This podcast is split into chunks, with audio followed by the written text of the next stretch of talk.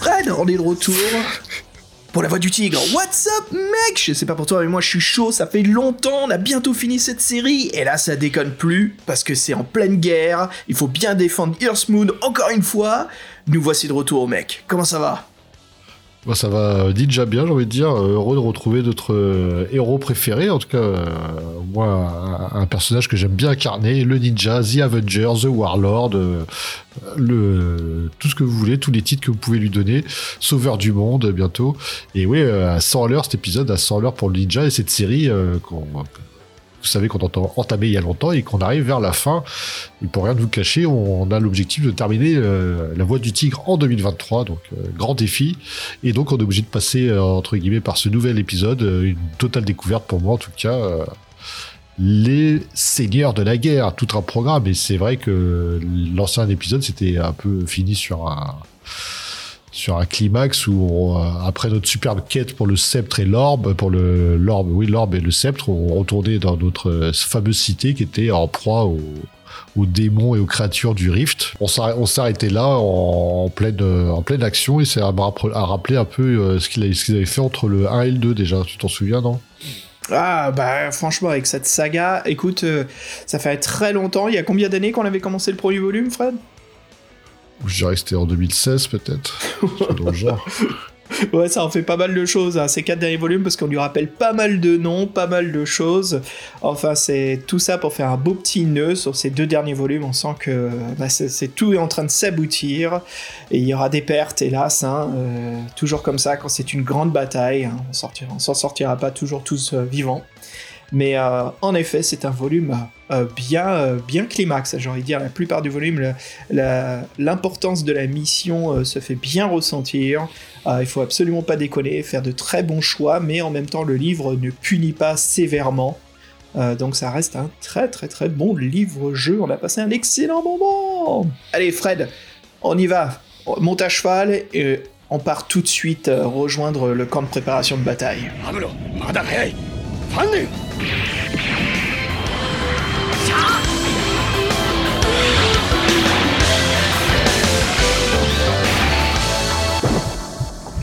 Tu ne le sais pas encore, mais tu es déjà mort. Quoi? Qu'est-ce que tu dis? Hey Fred, voilà, on est au, à notre camp de préparation euh, avec tous nos généraux.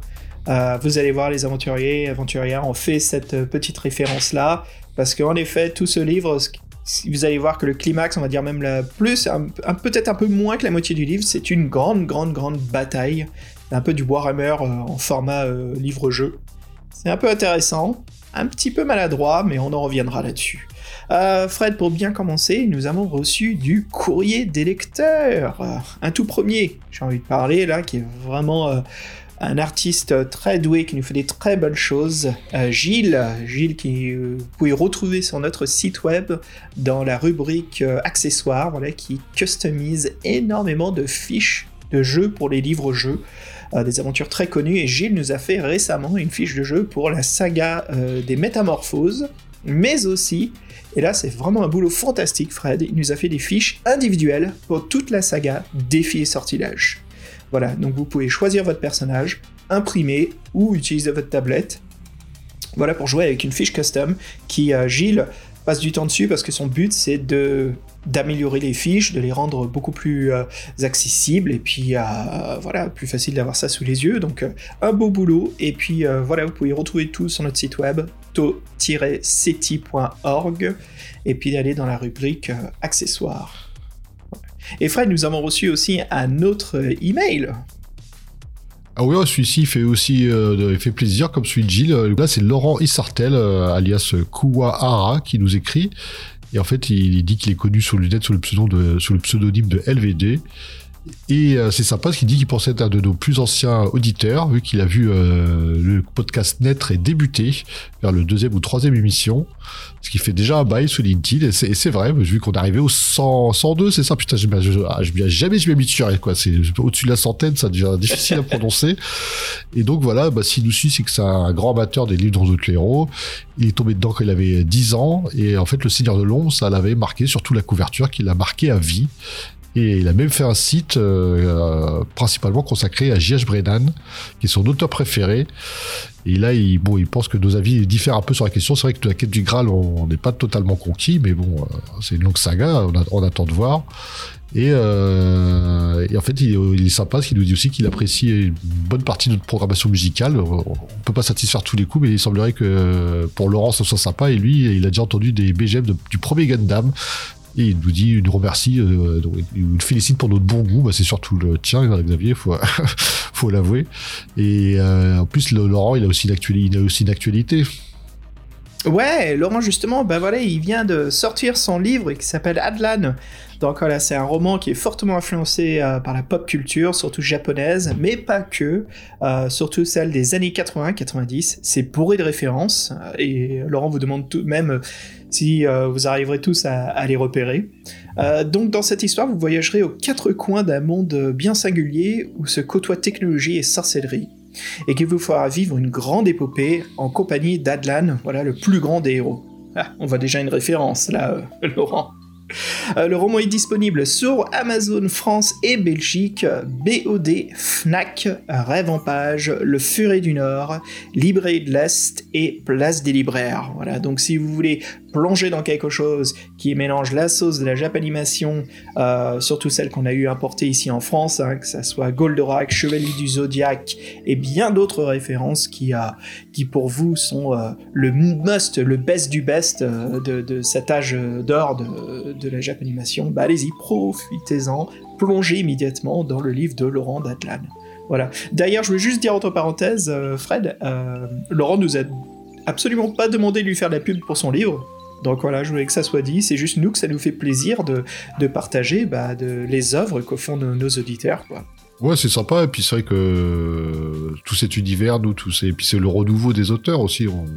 Nous, on est très dans la nostalgie, mais ce qu'on veut, c'est que le, genre, il survive et il nous survive même. Donc, euh, faut y aller, faut proposer de faut proposer des choses, faut, faut, puis même, c'est pas forcément un livre dans d'autres héros, mais euh, rien qu'un univers euh, qui, nous a été contemporain, remâché, euh, retransformé, euh, ça peut être, c'est très sympa, quoi.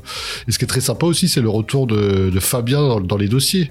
Et du coup, euh, pour la voix du tigre, on avait un petit rituel, c'était le quiz. Hey on, va se lancer. Exactement. Allez, Warbringer, Guerriero, King, Kinyarek, Zavotevatel. Non, non, non. Ce ne sont pas des insultes en langue étrangère, mais respectivement les titres anglais, italien, suédois et bulgare de ce cinquième épisode de La Voix du Tigre. Alors en France, ce titre ne connaîtra que deux éditions, Fred. Mais avant de commencer notre dossier, t'as bien fait de le mentionner. Le quiz ninja. C'est parti. Fred, t'es chaud, car c'est moi qui vais te poser des questions. Pourquoi tu, tu vas verser les rôles, c'est ça? Non, vas-y, je, suis prêt. ok.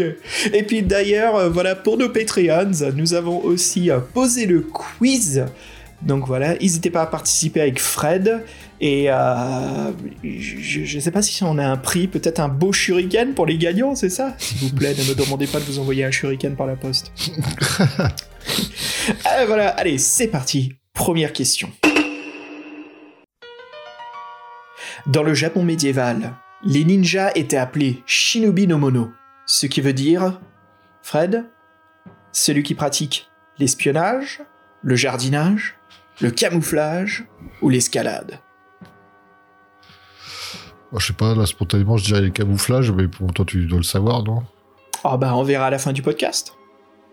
Allez Fred, deuxième question. Prêt? Ok. C'est parfait. Dans la culture populaire, on attribue aux ninjas des pouvoirs magiques, notamment celui de toujours retomber sur ses jambes en cas de longue chute, se transformer en animal, lire dans les pensées, ou détecter sans goûter si on lui sert de la nourriture empoisonnée. Franchement, j'ai oublié mon manuel ninja, mais euh, je dirais euh, toujours retomber sur ses jambes comme les chats. Bref, je, je suis pas sûr de celui-ci. Alors le troisième, euh, je pense que je vais me planter grave aussi. Il était, Bah, il était dur ce quiz-là. C'est la première fois que je sèche autant. Là.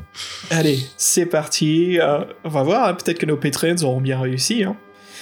Alors, troisième et dernière question, Fred, prêt? Oui, oui, toujours prêt. Scoot, Scoot toujours prêt. Quel groupe en 1986 a interprété la chanson Ninja? U2, la bande à Basile, Europe ou The Cure? Franchement, j'en ai aucune idée. Alors, comme il nous a mis euh, un petit gif avec la bande à Basile, euh, c'est peut-être un indice. Je vais mettre la bande à Basile. Ok, la bande à Basile. Et voilà, et donc euh, rejoignez-nous, hein, Fred, à la fin du podcast pour les réponses. Aïe, aïe, aïe. Allez, c'est parti, cri du ninja, Fred Alors, faut que je me calme, j'ai ma petite qui dort. C'est bon ça.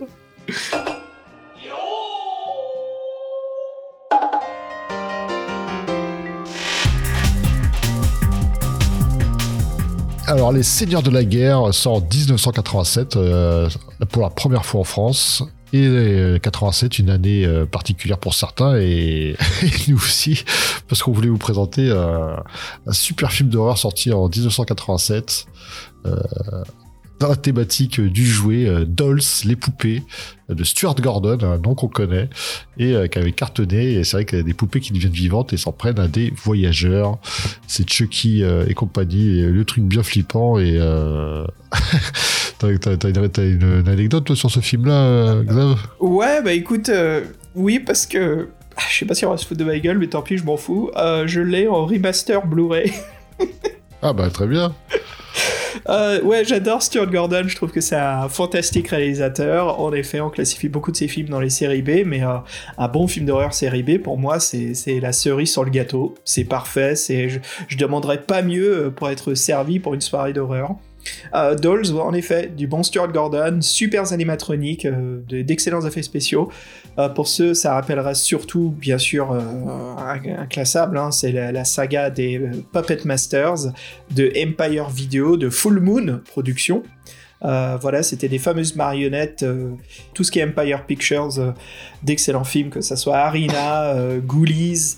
Bref, bien fait, j'exagère, parce que bien sûr, tout ça c'est du série B. Voilà, voilà, Fred. Dolls, euh, très bon choix. C'était une recommandation de Fabien, et quand il m'a dit ça, j'ai dit, bah, moi je suis fan, absolument. Fred, si tu veux, je te, je te filerai un lien, parce que je pense que tu passeras une excellente soirée à le mater, ce film d'horreur. Oh pourquoi pas, et puis moi les poupées... euh, C'est comme les clowns, hein, c'est pas trop ma tasse de thé. Euh, je crois que les clowns, c'est la tasse de thé de plus personne ces temps-ci, Fred, depuis John Wayne Bah oui, Jr. Ouais, mais pas que ça, mais moi, ouais, je sais pas, moi, c'est peut-être le téléfilm ça qui m'avait, euh, je sais pas, mais j'ai pas vu si jeune que ça. euh. Bah, t'as Pennywise, euh, t'as, t'as non seulement, t'as- le truc c'est ça avec les clowns, t'as non seulement euh, un personnage fictif de Stephen King, mais t'as aussi un vrai tueur en série euh, américain, quoi. Donc que ça soit de l'irréel, du réel ou de l'irréel, on est mal barré avec les clowns, quoi. Et puis après t'as Oui, les fous. oui, les bad clowns là, euh, ils font chier Oui. en Allemagne et en Autriche, il y a des problèmes Ah. des fois. Ça, ça- Je connaissais pas ça, parce que je sais que t'as aussi un groupe au New Jersey, euh, l'État du New Jersey en Amérique, qui s'amusait à filmer des vidéos sur YouTube, là, tu sais, en se déguisant en clown flippant euh, qui attendait au bord de Ouais. l'autoroute avec un ballon. euh, Tu sais, des trucs euh, tout droit sortis euh, d'un livre d'horreur. Enfin, voilà. Bon, Allez. ça, nous a fait, ça nous a fait rebondir. Et donc en 1987, donc pourquoi cette année on vous avait dit c'était le le Seigneur de l'ombre. Et c'est vrai que euh, il était un peu tombé dans les, dans les oubliettes. Et euh, il connaît une réédition en 2020 en France grâce aux éditions Megara, dans une édition révisée avec des nouvelles illustrations, 420 paragraphes. Euh, c'est vrai que c'est un titre qui est, qui est rare, soi-disant rare, mais qui soi-disant que si vous le cherchez en occasion, il est pas encore, il est pas très cher, donc euh, vers 10 euros. Donc ça reste de un bon prix pour un bon livre, je trouve. Ouais, ça va, franchement, quand on regarde un petit peu ce qu'il y a dans la gamme des livres chers, dans, dans les, dans, la, dans la collection des livres dont vous êtes le héros, Le Seigneur de la Guerre, ça reste affordable. De toute façon, toute la saga du ninja, euh, même avec un peu de chance, moi j'ai eu pas mal de, chance, hein. justement, Fred, en brocante, j'ai trouvé carrément toute la saga. C'est pas celle que j'ai gardée, euh, mais j'ai échangé un petit peu avec des précédents volumes que j'avais qui étaient en mauvais état, et puis les êtres, euh, je les ai vendus en ligne, quoi. Mais voilà, donc faites des brocantes. baladez-vous un petit peu, c'est des livres quand même qui étaient, imprimés en sur... Je sais pas si c'est en surnom, mais qui sont assez faciles à trouver. Donc pas trop difficile, et une excellente lecture. Ce qui vient nous parler justement comme en cause du livre, c'est ce qu'il y a sur la couverture. On dit ne jamais juger un livre sur sa couverture, malgré que c'est très difficile à faire. Hein. La couverture assure et existe dans le livre. Les Seigneurs de la Guerre, qu'est-ce qu'on a? Une couverture avec un fond rouge de feuilles à cendre d'une grande bataille, un ciel complètement noir, et devant nous, un monstre des abîmes des grands anciens, une sorte de Toulouse avec une cape à vampire, une tête avec une, cette fameuse barbe à mandibule. Des... Ah, c'est vrai que c'est, euh, c'est Nosferatu euh, Cthulhu, quoi. Nosferatu Cthulhu. Nosferatu Cthulhu. Et carrément, le, carrément le petit col et tout, là. Bah, après, moi, je trouve, euh, je trouve un peu ridicule comme l'ennemi, non? Bah alors ouais, t'as l'ennemi dessus, attends, juste pour, ouais, pour dire, et puis ce qui est plus important, c'est surtout nous au premier plan, Ninja, sur son cheval blanc qui était offert par... Euh, euh, c'est pas Doré le Jeune, c'est Force Guenièvre hein, qui nous a offert le cheval ou c'était Doré? Force Guenièvre, Gwyneth pas trop. Gwyneth, ouais. Force Gwyneth, je veux dire, pardon, Guenièvre. je confonds le Pendragon et, et le, le, monde de l'orbe. Euh, mais oui, voilà, avec Ninja et son sceptre, euh, voilà, qui font face. Euh, moi, je trouve top cette couverture. En effet, tu disais alors, pour la critique, tu trouvais le monstre comment, Fred? Je sais pas, je trouve qu'il fait grotesque, il fait pas peur en fait. On dirait un, oui, un mauvais, un mauvais mec qui essaie de, de, en fait, quelqu'un qui essaie de faire le tulu mais sans les, sans savoir ce que c'est quoi. J'ai l'impression je, sais pas, je trouve que ça, perd euh, le fond est bien, c'est un fond rouge sang, la, fumée de la bataille.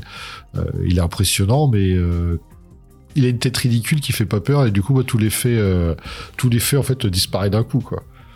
Je trouve qu'il y a quelque chose qui va pas dans cette couverture. moi, j'aime bien la conception, la mise en page. Tu sais, le, le, Nosferatu qui est centré, je trouve qu'on aurait dû le faire beaucoup plus grand, un peu plus intimidant, peut-être comme si c'était un peu Faust tu sais, surtout la version de Fantasia, ce fameux Faust qui, qui est penché en avant euh, sur cette ville. Je trouve qu'en changeant un petit peu sa taille, en le faisant plus intimidant, plus grand, et en rétrécissant la taille de Ninja avec sur son cheval blanc, ça montrerait un petit peu cette, euh, ce, monstre euh, très très flippant qui est en proche de nous. Et je crois qu'il manque aussi quelque chose, c'est de jouer sur la perspective. Ça serait d'ajouter un petit peu cette armée derrière le monstre. Tu sais qu'on voit un peu plus cette, cette force incroyable de, notre grand antagoniste, hein, euh, le grand vilain euh, euh, Honoric, qui, vient nous abattre. Mais je, trouve qu'il y a quand même du bon là-dedans. Dans la saga, pour moi, ça reste l'une de mes préférées avec la toute première. Je dirais que c'est celle-ci, la première. J'aime bien Ninja dans cet encadrement derrière lui circulaire. Je trouve que c'est du beau boulot tu vois, la, couverture du précédent, euh, je l'ai trouvé vraiment naze, quoi. Ninja sur son bateau avec tout qui se casse la gueule autour de lui. Et puis la dernière couverture, on est en plein délire, mais on verra ça euh, plus tard dans l'année, quoi. Ouais, c'est vrai qu'on a aussi les, couvertures, c'est le, bah, on va peut-être parler d'illustrateur, Bob Harvey. Ouais, bah ouais, ouais, Bob Harvey, justement. Alors, on retrouve encore une fois, voilà, Bob Harvey pour les illustrations du livre, euh, que ce soit pour la couverture ou pour les dessins intérieurs. Alors, et là, on ne sait rien de lui, euh, s'il est encore vivant ou pas. Mais il était très prolifique dans les années 80. Euh, il ne fait plus parler de lui juste de, nos jours, voilà, un peu disparu. Euh, c'est lui également qui fit l'illustrateur de l'édition américaine, qui est vraiment différente des livres que nous, nous avons eu en Europe, qui ont utilisé la même couverture. En Amérique, on est carrément dans une illustration déjà qui fait qu'un quart du livre. C'est un sorte d'énorme euh, géant avec une masse, euh, avec une très grande lune, un temple à l'arrière. Et Ninja, c'est un peu comme si on, était dans un jeu vidéo de baston, avec un adversaire à gauche et à droite, quoi, un jeu de baston 2D. Et euh, bon, c'est pas super à fond, mais ce qui est sympa, c'est que c'est pleine lune, la nuit, et la lune est vraiment géante, donc il y a un côté très mystère, très fantasy malgré que la couverture fait très... faut parler de série B tout à l'heure, là on est à fond dedans Fred pour une couverture de livre. Ce qui est sympa, j'aime bien, c'est le. Ont The Way of the Tiger qui est une tête de tigre. Et moi, ce que j'aime bien, c'est les silhouettes, genre les nos drôles de dames de ninja en bas, là. Elles sont beaucoup mieux que les dessins des combats. Ils sont peut-être dû euh, s'en servir pour faire les, les prises et tout. Là, non, c'est, euh, Absolument. Ouais, Elle, est, euh, Ouais. elle est un peu, elle est un peu, euh, elle est un peu moche, la couverture américaine. Et ce que je vois, par contre, c'est que la, la, la- de seconde division française Megara, et pour l'inspiration de la couverture, ils sont pas fichés, c'est exactement celle des, de Folio, quoi. Donc, Ouais, il y a, une, euh, y a une, perspective un petit peu sur le côté. On, a dit, on, dirait qu'on a fait un petit warp. Par contre, c'est vrai qu'il y a le dessin du, du Nosferatu est beaucoup plus intimidant. Euh, là, euh, ces jets d'éclairs et tout, on sent bien que Ninja est dans la merde. Donc il y y a quand même une évolution, mais, mais ça reste un peu le même concept. Si c'est faire un hommage et le mettre au goût du jour, je trouve que c'est très bien réussi dans ce cas-là. C'est vraiment bien fait. Oui, c'est ça, c'est un, un hommage. Ils ont pris pour que. Mais. Euh, c'est un peu dommage de, faire presque un copier-coller. Ouais, je suis, euh, je suis partagé là-dessus parce que, ah, pour, pour, pour euh, le- ce que vaut l'illustration, elle est bien. Euh, elle, est, très bien illustrée, elle est chouette. Ce que j'aime pas, c'est la typo utilisée pour, pour la saga. C'est un peu ce typo, je crois que ça ressemble à, une qui s'appelle Bambou, euh, que vous pouvez accéder, voilà, sur n'importe quel traitement de texte. Je suis pas fan, c'est une typo très fin, ça fait un peu comme des coups de sabre.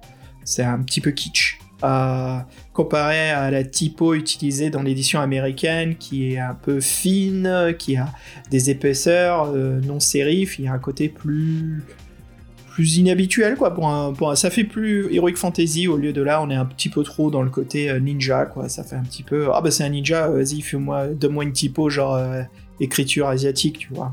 C'est je trouve ça un peu trop simple. Puis ça manque sur le titre ça pète pas assez je trouve euh, sur, sur la couverture euh, mais sinon, en effet, ouais, ça serait chouette d'avoir une autre illustration. On est toujours intéressé d'avoir différentes illustrations de couverture, pourquoi pas. La précédente existe déjà, et une évolution, ouais, c'est toujours chouette, mais une nouvelle, ça me rend encore plus curieux. Et puis pour parler de cette euh, dernière édition française, voilà, il comporte des illustrations euh, inédites par des artistes graphistes français, dont Sébastien Brunet, Mylène Villeneuve et Aude Pfizer en Ouse. Donc voilà, vraiment chouette de trouver de nouveaux artistes. Et puis Fred, bien sûr, ça nous fait parler des deux grands créateurs du ninja. Parle-nous de Mark Smith. Oui, euh, la première tête de ce duo, euh, on, on a déjà parlé d'eux, hein, vu que c'est notre, euh, notre cinquième épisode, mais donc Mark Smith, il est né en 1956, il est anglais, il est très discret, il n'accorde aucune interview, et c'est pendant ses études de psychologie qu'il rencontre Jamie Thompson, euh, son acolyte, qui deviendra son meilleur ami, tout simplement. Il était fan des RPG, euh, de Donjons et Dragons notamment, et passionné d'écriture, et il décide de se lancer dans le livre-jeu avec son ami, et, euh, mais contrairement à Jamie Thompson qui en a fait sa carrière, bah lui, ce fut un peu un one shot, qu'il a écrit plusieurs bouquins, dont Le Talisman de la Mort et L'épée du samouraï. Mais en fait, lui, il avait travaillé dans une grande entreprise de logiciels. Et donc, Mark Smith, après son, ses, voilà, ses trois livres dans, la série des Dés Fantastiques, il ne s'est plus, jamais remis à l'écriture, contrairement à Jamie Thompson. Et justement, ouais, exactement, Jamie Thompson, bah voilà, qui est né en 1958. Voilà, aujourd'hui, il a 65 ans. Euh, Jamie Thompson a un parcours d'écrivain bien plus riche que Mark Smith. hein. Depuis son adolescence, il est attiré par les jeux, l'écriture. Il a une quarantaine de livres euh, pour la jeunesse euh, à son actif. Il reçoit le prix du Rodol Funny Prize en 2012. Puis, euh, comme c'est un grand passionné, il aime également euh, faire et animer des ateliers euh, partout dans l'Angleterre pour les enfants. Il raconte lui-même ses romans. Euh, donc, euh, ouais, c'est quand même quelqu'un qui a une belle carrière de conteur, de créateur. Et puis, bien sûr, comme tu as dit, Fred, euh, une fois que Jamie et Mark sont devenus potes, euh, tout est dit, plein de choses, mais Jamie Thompson est toujours actif aujourd'hui, bien sûr, sous la saga Fablelands une excellente saga que on vous recommande et qu'on couvrira dans ce podcast. Fred, en tout dernier, si tu nous parlais de De Golf, notre traducteur. Oui, alors euh, C de Golf, on connaît même pas son, prénom, c'est ça, c'est euh, c'est l'initiale en guise de pseudo. Euh, comme disait Fabien, on ne l'avait jamais faite celle-ci dans le podcast. Vous savez que les traducteurs, c'est un peu des énigmes. Bah, Celui-ci, bah, il, euh, voilà, il, change pas la règle. En fait, c'est- ce qui est un peu étonnant avec C de Golf, c'est que donc en fait, on le retrouve dans les traductions des défis fantastiques récents, comme le sang des zombies ou la malédiction de la momie. Alors voilà, une grande carrière, une longue carrière, toujours actif. Donc qui sait ce c'est de golf? Peut-être qu'on percera le mystère euh, dans quelques années. Et le ninja, lui, c'est pas des mystères qui percent, c'est des murs. Et va tout défoncer. Par- Ah Ah Pardon, ça y est, le, le centre d'aventure, le rythme, ça rentre, le court, ça court. On en plein climax, on vous rappelle. On va mettre euh, une petite musique euh, punchy, puis on, va, on rentrer dans le vif du sujet. Mais ouais, mais carrément, écoute que de mieux que Punchy qu'un bon Kavinsky. Allez, du Synthwave, je vous propose Protovision. Et puis on vous dit à toutes, à l'attaque! À l'attaque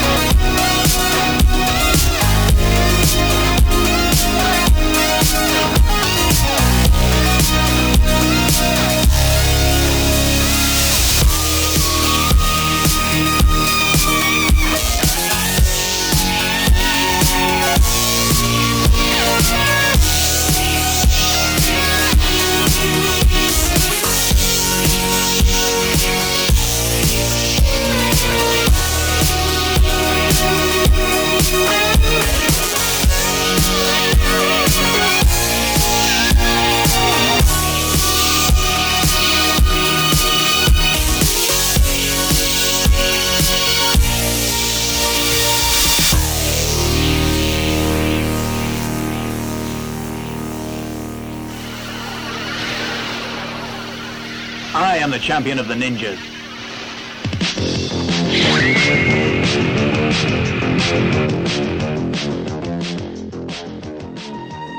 Ils sont partout, sous les formes les plus inattendues. Ils n'acceptent pas de voir quelqu'un les défier et oser les combattre.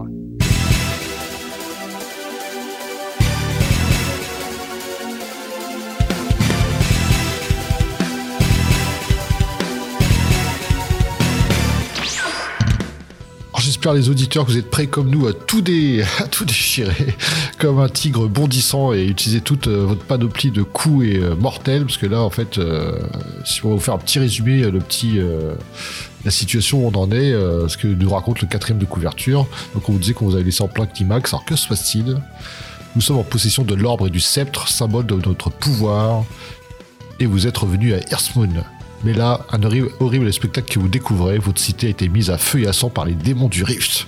Vous allez donc devoir une fois de plus libérer Earthmoon pour ensuite affronter dans une titanesque bataille Honoric et ses alliés maléfiques. Certes, vous êtes le ninja, maître incontesté de la voix du tigre, mais saurez-vous être un seigneur de la guerre?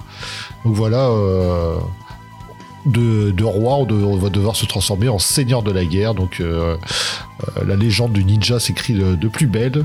Et c'est vrai que euh, on est en pleine, euh, en pleine scène de, déroute de notre cité et on va devoir tout de suite agir. Et qu'est-ce que c'est que cette orbe SE7 qu'on a récupéré à la fin de l'aventure suivante? Il y a quelque chose, y a quelque chose qui se passe avec l'orbe. Je sais pas si tu as osé le faire. Je pense que oui, connaissant ton ta curiosité. Ouais, c'est ça. Donc, euh, comme, comme on aime bien dans les podcasts lire un petit peu plusieurs chemins, avec Fred, on a bien vu que dans ce livre, euh, pour ceux qui le connaissent ou ceux qui veulent les découvrir, il y a un certain moment vous allez devoir faire plusieurs choix. Mais euh, ça se passe déjà avant cela si, Fred, tu fais bien de le dire, si on accepte euh, de s'amuser un petit peu, d'être curieux, bah, il peut se passer des choses incroyables dans ce début. Fred, par texto, je t'en avais parlé, ce début de- de livre, c'est un peu comme si la communauté de l'anneau démarrait dans les mines de la Moria. On est dans la ville, c'est l'attaque, et là, si on est curieux, on peut déjà utiliser le sceptre, et on se rend compte en fait que la pierre se détache et s'incruste dans notre front, qu'elle se creuse, mais euh, si on flippe et on veut l'enlever, on peut être marqué à vie via une vilaine balafre. Donc il y a déjà plein de choses possibles, ou sinon, on ignore la pierre pour l'instant et on court justement sauver notre euh, ville. Donc dès le début, il y a déjà des choix qui vont beaucoup changer un peu la mise en scène ou les possibilités pour sauver Earthmoon. Euh, Fred, écoute, j'ai fait celle de la pierre, mais j'ai- vu un petit peu ce que ça donnait, puis euh, je t'admets que je voulais pas, j'ai un peu merdé, j'ai flippé, euh, j'ai essayé de la retirer, ce qui m'a balafré, et puis j'ai recommencé le livre justement, parce que je suis mort après en prenant une mauvaise rue avec la cavalerie, euh, que j'ai retrouvé, je crois que c'était les mercenaires d'un... Oh, c'est les Antoxidas. mercenaires. Ouais, c'est ça, c'est celui qui dirigeait Mercenaires en Toxidas, voilà. Sinon, je suis allé dans la ville, et, euh, ce qui a feu à sang, et c'est un peu de défendre, de protéger, de se regrouper avec force euh, Gwyneth. Donc, euh, c'est intéressant, c'est tout de suite dans le feu, et puis après ce début d'aventure euh, bien, euh, bien à fond, où on se bat même contre des orques, il y a même des elfes noirs, il y a une petite scène sympa, Fred, au début, hein. Euh, c'est, euh, tu sais, on voit un général des elfes noirs, une nana avec un sabre, et avec euh, Force Gwyneth, euh, on y va à la charge pour la tuer, et là on se rend compte en fait qu'elle va euh, décapiter euh, Gwyneth, donc on peut lancer des shurikens, ce que j'ai fait pour briser sa lame, ce qui permet à Gwyneth de, l'assassiner, bah, de la décapiter au lieu de se faire décapiter. Il y a pas mal de petites séquences comme ça, disons qu'il a du choix, de la variété, et plein de possibilités. Donc euh, nos deux écrivains, euh, Marc et Jamie, ils sont à fond dedans, et euh, pour un début de livre, qui pour moi est un peu euh, une critique sur comment démarrer un jeu de rôle. Moi, je suis pas très fan, mais je comprends sa simplicité. Mais voilà, vous êtes des aventuriers, vous êtes dans une taverne. Ce début très mou, très cliché, classique. Autant démarrer l'aventure dans le feu et, et dans l'action, et c'est ce que fait Jamie et Mark dans ce cinquième volume. Oui, ce sont la suite des conséquences du précédent, mais là c'est génial, quand on est absolument à fond dedans, et euh, c'est sûr et certain que si vous commencez Ninja au cinquième volume, vous êtes un peu perdu. hein. Il y a énormément de noms qui sont évoqués, plein de choses, plein de détails, et euh, ça porte à confusion. hein. Mais euh, très très bonne séquence, Fred. Toi, t'as des moments à partager là-dessus? Bah moi en fait je me suis en revoyant ma fiche de perso il y a, il y a un souvenir qui m'est revenu c'est qu'en fait je me suis fait gober un œil euh, et que j'ai un moins en habilité ça c'est un peu chiant je sais pas si tu t'en souviens que le mec qui nous avait euh, le le le, le mec qu'on avait le grand maître qu'on avait tué euh, au dernier instant il nous il nous fait la, il nous fait une truc de de, de kung fu il nous arrache un œil Oui. on a un moins en habilité Oh ça. la vache Ben ça, ça, ça, ça- ça a été bien handicapant pendant toute cette partie là, parce que les, les ennemis sont un peu cheatés. Et en fait, euh, on se rend assez, rend vite compte que les ennemis vont être chiants. C'est que moi, le premier ennemi que j'ai rencontré, c'est un troll, Euh, un, un troll qui se régénérait. Bon, il aimait pas trop la patte du tigre, donc j'ai pu m'en dé- défaire. Mais c'est vrai qu'on on sait que tout de suite qu'on l'a foutu à terre, en fait, et qu'il a zéro point de vie, en fait, il se régénère. Et bon, si on reste, euh, il est toujours là. Et euh, je me suis dit, ah oui, quand même. Mon ninja là avec ce moins en habilité, euh, c'est quand même un sacré handicap. J'avais pas trop fait gaffe. J'étais trop content de l'avoir tué, mais qu'il nous a arraché un œil, c'est c'est handicapant. Je me répète. Et euh, ouais, j'ai trouvé que, en fait, moi, ça m'a fait cette scène-là. Euh, effectivement, donc on, galère un peu, on, retourne dans la ville, on voit la résistance, on commence à faire une, une contre-attaque. On a déjà des, des, petits choix à faire pour que ça se, ça se passe bien. Effectivement, donc euh, les ennemis, les démons, ils sont menés par une par les elfes noirs qui un peu qui dirigent un peu le chaos de toutes ces bêtes, de ces créatures. Et à leur tête, une femme. Et c'est vrai que là, il y a une scène stylée, c'est qu'on peut utiliser. Moi, j'ai utilisé, j'ai lancé une shuriken en, en utilisant force intérieure. En fait, ça lui brise son oui, c'est ça, voilà. grâce à ça, bah, ouais, c'est ça que j'ai fait, ce qui sauve. Le Patrol arrive, arrive à la charge et la décapite et donc euh, sans chef, euh, bah là, les, euh, tout le monde s'enfuit. En fait, les, tout le monde s'est enfui. Il restait plus que les elfes noirs qui avaient, bon bref, ils étaient entraînés. Donc, bon bref, c'était une scène sympa. c'était une scène sympa. ce qui, ah, par contre, il y a un truc que j'ai remarqué. Alors, tu me diras si t'as eu la même impression. Euh, en fait, le chef, c'est plutôt un magot qui est au sommet de la tour, là, où on peut s'infiltrer euh, pour, pour monter le plus vite possible pour essayer de le tuer. En fait, on a deux dessins de, de cet ennemi qui s'appelle Shadazar et en fait, au début, on, on, on, dit, on, dit, on dit juste Shadazar et le mec a dessiné un mec. Et après, quand on arrive sur le tour, en fait, il nous, il nous dit que c'est une femme. Et là, le dessinateur a dessiné une femme. Je sais pas si t'as fait, as fait ce, ouais. t'as, vu ce détail-là? Euh, par contre, j'ai raté la. je me dis quand même là, c'est. Ouais, j'ai raté la deuxième illustration. Donc, je pensais que c'était juste une faute de frappe. Mais si tu me dis qu'il y a l'illustration d'une nana, je me dis, mais attends, mais ils Oui, oui, ils, ont décidé une femme sur le premier boussole. J'ai encore regardé, on le voit au sommet de la tour en train de préparer son sort. Et c'est un mec. Et quand on monte au, derrière lui pour essayer de le, le, tuer, quoi, moi, furtivement, et elle se retourne et c'est une femme, quoi. C'est euh, plus du tout le même personnage. C'est l'équipe, euh, c'est l'équipe de doublage du Chevalier du Zodiac d'AB, euh, tu sais, pour Chad, Andromeda. ils disent, mais c'est une nana, non, vas-y, mais une voix de nana. Et puis, et les gens qui disent, non, c'est un mec. Ouais, je me dis quand même le dessinateur, il a été, euh, bref, il, il a pas été briefé parce que c'est quand même, euh, en plus, il fait deux fois le dessin, il aurait pu au moins lire le paragraphe, euh, le même ça, le, même ennemi avec le même nom, un coup de meuf. Bon, ça m'a un peu intrigué cette histoire-là. Ouais, écoute, moi, c'est bien, bien que t'en parles de ça, parce qu'il y a un truc sympa en plus contre Shadazar, c'est... Euh, avant Fred, il y a un combat assez intéressant, c'est qu'il y a Mardol, donc euh, Mardol qu'on retrouve, c'est ce fameux homme, euh, le haut d'un homme cyclope avec le bas d'un scorpion, et je lui dis, mais on l'a déjà buté, qu'est-ce qu'il fout là, quoi? C'était dans le tome 3, non? L'usurpateur de Deersmoon, c'était ça? Je suis pas tombé sur, je suis pas, je suis pas tombé sur lui, là. Oh bah écoute, peut-être je vais te faire découvrir un truc, alors. bah en fait, je me rends compte que c'était un lutin qui utiliser une potion de, transformation, quelque chose de, quelque chose de magique comme ça qui permettait de se transformer. Donc je le bute avant qu'il euh, utilise une autre potion. Il l'a fait tomber par terre et j'utilisais donc ce fameux, cette fameuse bataille contre Shadazar. Euh, J'en profite en fait pour prendre cette potion et là on peut choisir ce qui lui vient en tête immédiatement et je vois le griffon sachant que le griffon c'est l'emblème aussi de notre famille. Donc euh, quand je pense au griffon, en fait je me transforme en griffon et euh, Shadazar se transforme en sorte d'énorme vautour géant. Euh, j'ai oublié comment il s'appelle dans l'univers, mais voilà, c'est un énorme vautour prédateur. Et en fait, on se combat dans les airs, et euh, tu peux choisir des tactiques, et moi je décide donc de voler le plus haut possible, et de tomber comme un marteau sur Shadazar. Je tombe sur sa nuque, ce qui le brise et ce qui l'envoie par terre et qui meurt. Et puis voilà, quoi, je retourne au sol et je me retransforme en, en ninja. Mais j'ai trouvé ça chouette, super, quoi. Je veux dire, on est, on est quoi C'est le premier c'est le premier quart du livre et il se passe déjà pas mal de choses, mais il n'y a pas cette sensation de que ça se passe trop vite, tu vois ce que je veux dire, comme quoi c'est un peu pressé, c'est un peu, oh là, attendez, euh, prenez votre temps, ça va un peu trop vite, non, c'est bien mesuré, on sent que c'est notre cinquième volume, il y a des choses qui doivent avancer, qu'on n'est pas tout seul, et j'aime bien aussi ce ressenti qu'on retrouve nos généraux, on retrouve nos, personnages non-joueurs, quoi, nos, amis dans la ville, on n'est pas tout seul, et... Euh, c'est très beau ce que fait Mark et Jamie euh, parmi cette saga de la Voix du Tigre toute euh, cette histoire qui se développe et qui paye à la fin, quoi, pendant ces camps de bataille, euh, là, pour défendre Earthmoon.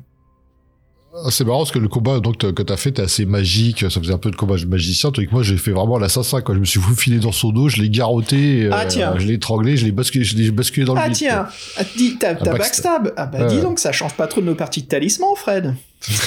eh non, tu vois, comme quoi c'était une vocation. Hein. Ah c'est marrant, c'est fou ça. Bah écoute, c'est génial. Bah oui, tu vois, comme quoi. Ah, je suis content d'entendre ça parce que Mark et Jamie, euh, bah ils assurent quoi, ils nous proposent vraiment différentes façons de conquérir nos adversaires. Oui, une fois la bataille gagnée, on réadministre la cité, donc on, on récupère un petit peu une simili-phase euh, qu'on a vue dans le premier, qui est beaucoup plus réduite. Euh, en fait, il y a pas mal de gens qui sont morts, qui ont, qui ont fui, euh, et donc en fait, ils font un peu d'écrémage, et ils nous mettent en gros les mecs, euh, les personnes qu'on qu'on aurait gardées dans le livre précédent, où il fallait euh, choisir ceux de, de conseiller. Ouais, Et en fait, là, il y, a une- quoi- il y a une petite et en fait, ils nous remettent, hein. Nous remettent Gwyneth, ouais, ils remettent Gwyneth dans les pattes, forcément. Ouais, C'est obligatoire. A- est, là, on sent qu'elle est relou. Dans, dans l'épisode d'avant, on n'était pas forcément sûr. Et en fait, là, on comprend qu'en fait, elle, est- elle est carrément relou. Quoi. elle est, elle est bornée. Hein. Elle est très, très, très bornée. Elle a un grand caractère. Excuse-moi, je voulais pas te couper la parole tout à l'heure, mais c'est euh, ce que je voulais dire, c'est on sent un peu cette triche aussi. Mark et Jamie qui se disent putain, il y a trop de choix, il y a trop de possibilités. Écoute, on va essayer d'arrondir le truc. Comme ça, n'importe qui qui suit le livre, ça sera à peu près la même chose, quoi. Donc, euh, mais encore, c'est pas très grave parce que ça joue pas trop sur euh, sur les choix et le, le côté un peu stratégique qui est beaucoup plus fin dans ce livre comparé au précédent. hein. Oui, faut, faut en discuter. Mais en fait, cette, phase-là, je me dis, tiens, c'est sympa. Donc, on, va réadministrer notre cité. Mais en fait, non, c'est assez rapide. Et le petit événement, c'est qu'on a quelqu'un qui se présente au palais, j'ai envie de dire. Euh, je sais pas si tu l'as reçu. C'est un troubadour, un ménestrel, qui est, euh, qu'on peut aborder de différentes façons. Ouais, je crois que c'est un Ça te- ça te- Oui, oui, bien sûr, Fidelio. euh, donc Fidelio, qui est un troubadour, qui a déjà Gwyneth, euh, elle aime pas trop un peu sa présentation, ce qu'il a à nous dire, mais en fait, voilà, il vient, il vient avec des renseignements, des ditons, euh, mais qui sont quand même à prendre avec grande importance, que, bah, en fait, que, que Honori, qui est en train d'assembler une armée pour rejoindre le Rift, donc euh, cette, cette fameuse porte des enfers hein, de Monde d'Orbe, et euh, en fait, c'est ça, ça sent un petit peu le, retour du roi, quoi, hein, pour, faire une dernière référence au Seigneur des Anneaux pour ce podcast. Et voilà, donc c'est à nous un petit peu de se préparer. Le problème, c'est que notre ville vient prendre cher, et on se rend compte que c'est ça le, but, notre mission dans ce livre, c'est de trouver une armée, c'est de créer des alliés pour euh, donc faire face à l'armée euh, d'Honoric et euh, de, du Rift. Oui, donc assez rapidement, il y a un conseil de guerre qui se forme avec de nouveaux conseillers. Euh, donc en gros, on a euh, Gwyneth, donc c'est euh, elle, c'est les Damas, c'est ceux qui gardent les cités. Euh, on a les le nouveau généraux, le nouveau général de l'ancienne armée de l'usurpateur qui est constitué pas mal d'orques et tout ça, qui est quand même au service de la ville d'Irsmoon. On a euh, on a des mercenaires là quoi, qui avec les de euh, celui que tu as cité tout à l'heure qui nous a aidé à reprendre la ville là. Ah, euh, euh, donc, ouais, le, le, le rôdeur, le... Non, celui que t'as cité, Antocénides, je sais plus Ah comment oui, ça euh, oui, le, Moi, j'ai le eu un peu chef de mal avec des- les noms. le chef des mercenaires. Des- Ouais, le chef des mercenaires. Moi, j'ai un petit peu de mal avec les noms, parce qu'en plus, je crois que euh, le traducteur, il a pas repris les noms euh, tout le temps des, de, de l'ancien. euh, bon, bref, c'est un, un peu un bordel. Et je trouve qu'on on nomme des fois les gens, des fois on nomme leurs troupes. euh. alors même moi, j'ai trouvé que c'était un peu, Ouais. euh, c'était pas très clair tout le temps. Et il y a beaucoup de, de noms. Et là, en fait, euh, ce qui est bien, c'est qu'en fait, donc, on a plusieurs conseillers. Euh... ah, si, si, merci. a- Ah, celui qui est trop fort, c'est Solstice, le mec du temps, qui revient Et tête à claque. qui qui ser- ah, qui servait à rien et qui là il sert toujours à rien sauf à vous faire douter donc euh, c'est vraiment au moins c'est bien c'est une certaine constance dans leur comportement ils, sont, ils servent vraiment à rien Et puis il y a le nouveau, et ouais donc pour revenir il y a le ouais. nouveau, euh, euh, le nouveau prêtre du temple de Némésis aussi dans la ville, euh, parce que le précédent a été assassiné, donc là où il s'est enfui ou Ouais, c'est ça. Ouais. Et puis, oui ce que je disais Ouais. ouais. ils ont euh, l'armée l'armée est composée d'orques là de Nemesis et puis on a aussi euh, le, le démagogue avec euh, la population là qui est euh, bref on a plusieurs conseillers qui sont un peu plus ou moins imposés Et là, ce qui est très intéressant, en fait, c'est que, donc, ouais, comme tu disais, on doit trouver euh, des alliés pour constituer une armée. Et en fin de compte, là, euh, le savoir, c'est euh, quel- vers quelle ville on va se, on va se tourner. Euh, on nous en propose plusieurs. Tu veux qu'on les énonce, euh, qu'on les annonce euh, rapidement Ouais, vas-y, ça marche. Euh, si tu veux, j'ai fait des petites notes avec, euh, avec quelques Ouais, petites ouais. lignes par rapport au choix, ça te dit? Je parle de ça avec nos auditeurs, auditrices? Oui, c'est ça. Vas-y, ça passe. Alors, le, premier choix qu'on a, c'est l'Aube Grise. Alors, on en sait euh, très peu, justement, c'est une ville cernée de brume qui est au sud du Rift et, et l'ouest du Grand Plateau. Euh, il y a très longtemps, c'était la capitale d'un grand empire, euh, et nos savants trouvent trace d'un temple dédié à Nemesis et aux monstres. Donc voilà, l'Aube Grise un peu flippant. Par la suite, on a l'Upanishad, donc c'est la plus grande ville de- du tout le pays d'Orbe, là où se trouvent les communautés de Kwon euh, les plus euh, nombreuses, mais c'est à plus de 100 jours. Et donc, euh, voilà ce qu'on a oublié de dire, Fred, c'est que on a moins de, deux mois, ou je crois que c'est au début du printemps. Et donc. Euh, bah, en fait, ils, ils, nous annoncent une date dans un calendrier qu'on connaît pas et ils disent que on sait pas trop combien de temps on a, en fait. C'est pas très clair, mais bon, en gros, on sait que oui, un mois, ça sera trop long. Voilà, donc il faut, faut faire vite. Euh, la troisième, c'est euh, Seracube. Alors, Seracube, euh, c'est la ville de nos ancêtres, plus connue sous le nom de la Cité des Jardins. principales communautés sont celles de Dama et du Béatan de le, le, Libre. Après, il y a Wargrave Abbas, à l'extrémité du nord du pays, c'est une ville avec une solide tradition euh, militaire où les adeptes de Dama y ont créé une école militaire. Là où on, mais là on s'était rendu il y a longtemps dans les précédents volumes et on a causé bien sûr. Euh, Fred, c'était quoi? Je crois qu'il y avait. Un... On a tué le, les mecs du Scorpion. C'est le, du Scorpion qui est venu de là-bas pour nous assassiner. Ouais, on a tué le supérieur du temple de euh, qui a été assassiné par, un, par Mandrake, c'était ça, non? Oui, c'est ça. Puis, euh, puis là-bas, l'assassin, il venait de là-bas, voir Gravabas aussi. Euh, et puis après, le dernier choix, le cinquième, qui est euh, les cimes du présage. Voilà, c'est une ville de plusieurs cultures gouvernée par Dom le Devin. Et, les, et les, les dévots de la déesse Chance. Donc pas mal de religions, pas mal de lieux, pas mal de mystères sur certains de ces lieux, et donc il va falloir euh, choisir qu'un seul, donc tout de suite, immédiatement, beaucoup de rejouabilité dans ce volume, euh, ce cinquième volume de La Voix du Tigre. Alors ce qu'on a fait avec Fred, c'est... Euh, hein, Fred, on dit l'envers du décor, on lit l'aventure, et on s'est rendu compte qu'on a tous les deux choisi le même choix, on s'est dit sur 5, bon c'est sûr qu'on va pas prendre le même, forcément on a pris le même, donc on a chacun lu un autre choix en plus, voilà, pour vous faire une critique, parler un petit peu. Donc Fred, celui qu'on a fait tous les deux ensemble, bien sûr, c'est la ville de nos ancêtres, Serakoub, hein? Oui, ça paraissait assez logique parce que c'est la moins loin et puis euh, la plus proche. on, a, sûrement des, alliés potentiels euh, là-bas avec Dama et en fait c'est en plus les ennemis jurés des enfants du Rift, les, démons. Donc ça, les leviers étaient assez faciles et euh, et oui donc ça paraissait logique. Et donc toi tu as choisi quoi en deuxième choix après? Bah, comme je savais que tu avais fait la cité des cibles, j'ai, j'ai choisi euh, l'aube grise. Parce qu'en fait, l'aube grise, c'est plus ou moins des, euh, des un peu des mercenaires, des, des, des, des brutes. Et en fait, euh, là, le l'appât, ça serait de leur donner les terres entre la, notre ville d'Earthmoon et, les, et le Rift. Et en fait, pour qu'ils se fassent une zone tampon. Quoi. en gros, on lui fait battez-vous pour nous et on vous donne les terres où c'est où c'est la merde. Bon, c'était mais vous verrez, c'est pas forcément une bonne idée. Et puis après, j'ai choisi donc les, euh, pour la deuxième lecture les, cimes du présage. Voilà la ville de plusieurs cultures euh, gouvernée par Dom le Devin. Euh, en effet, c'est un peu là où il y a pas mal de prêtres qui qui, qui s'agenouillent devant devant la déesse chance, mais aussi sur la divinité et le comment dire tout ce qui est un peu tu sais, le, destin, en fait, ce qui, n'est pas possible à être changé, un peu cette croyance euh, très intéressante sur, euh, sur notre trajectoire dans la vie. Euh, ouais, c'était assez sympa, ces différents choix.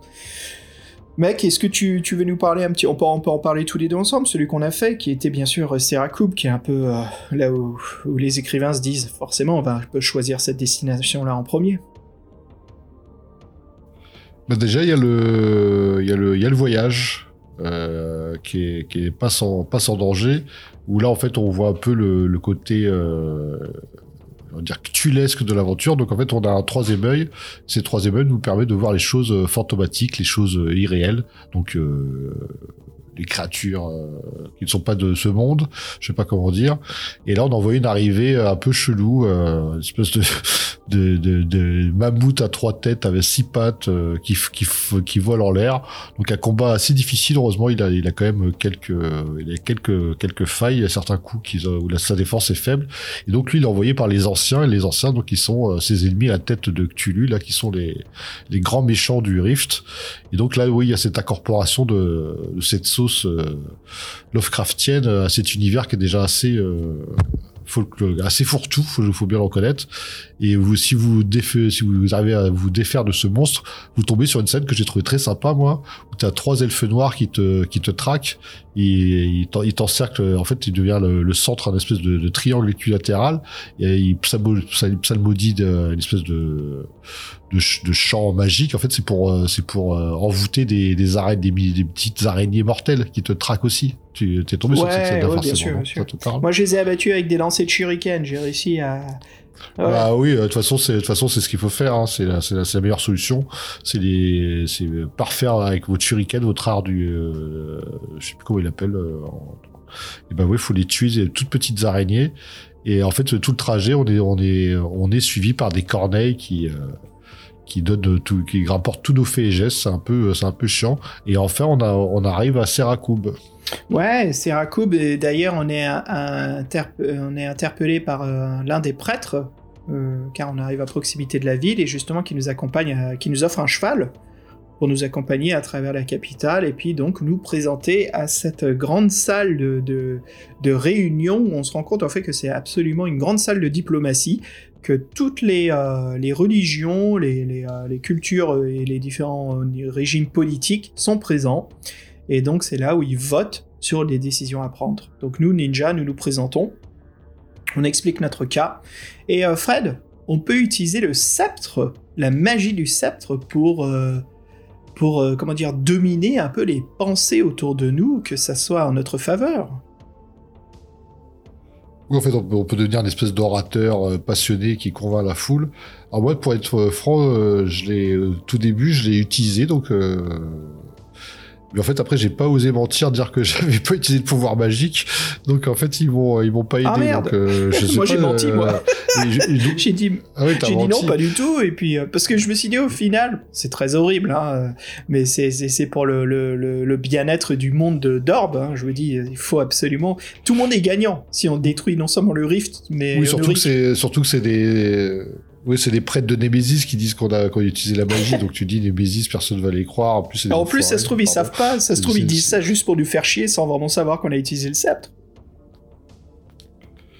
Ouais, alors moi, je suis très con. Oui, je suis très con. J'ai dit la vérité. Du coup, j'ai perdu tous mes appuis.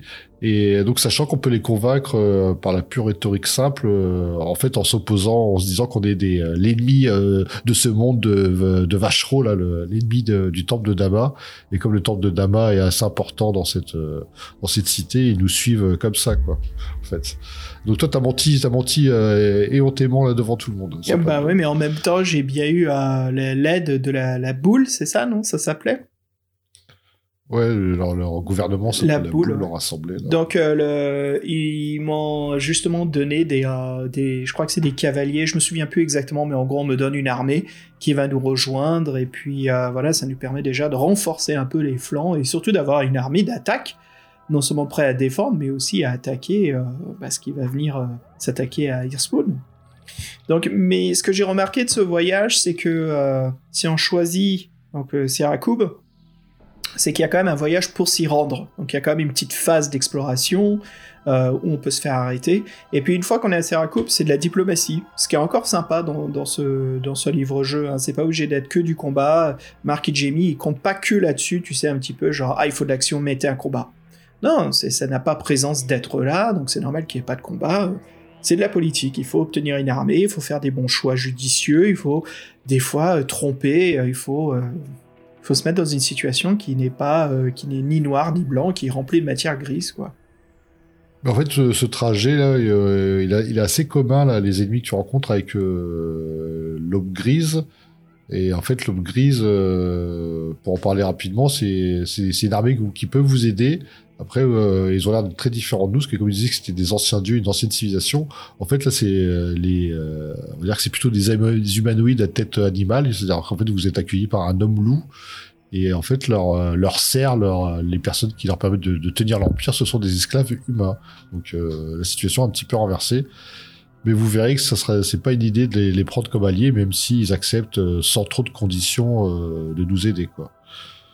Et tu veux nous parler de, la cité des cimes, peut-être? Ouais, bien sûr. Donc voilà, le choix, a fait, on s'est divisé un petit peu la tâche. Euh, c'est marrant parce que pour voyager à la Cité des Cimes, ça se passe sans souci. Euh, donc il n'y a pas vraiment un traquenard, un piège, des corneilles qui nous surveillent. C'est un peu, on y est. Voilà. Et euh, alors c'est marrant, c'est un moine avec quatre bras qui m'accueille.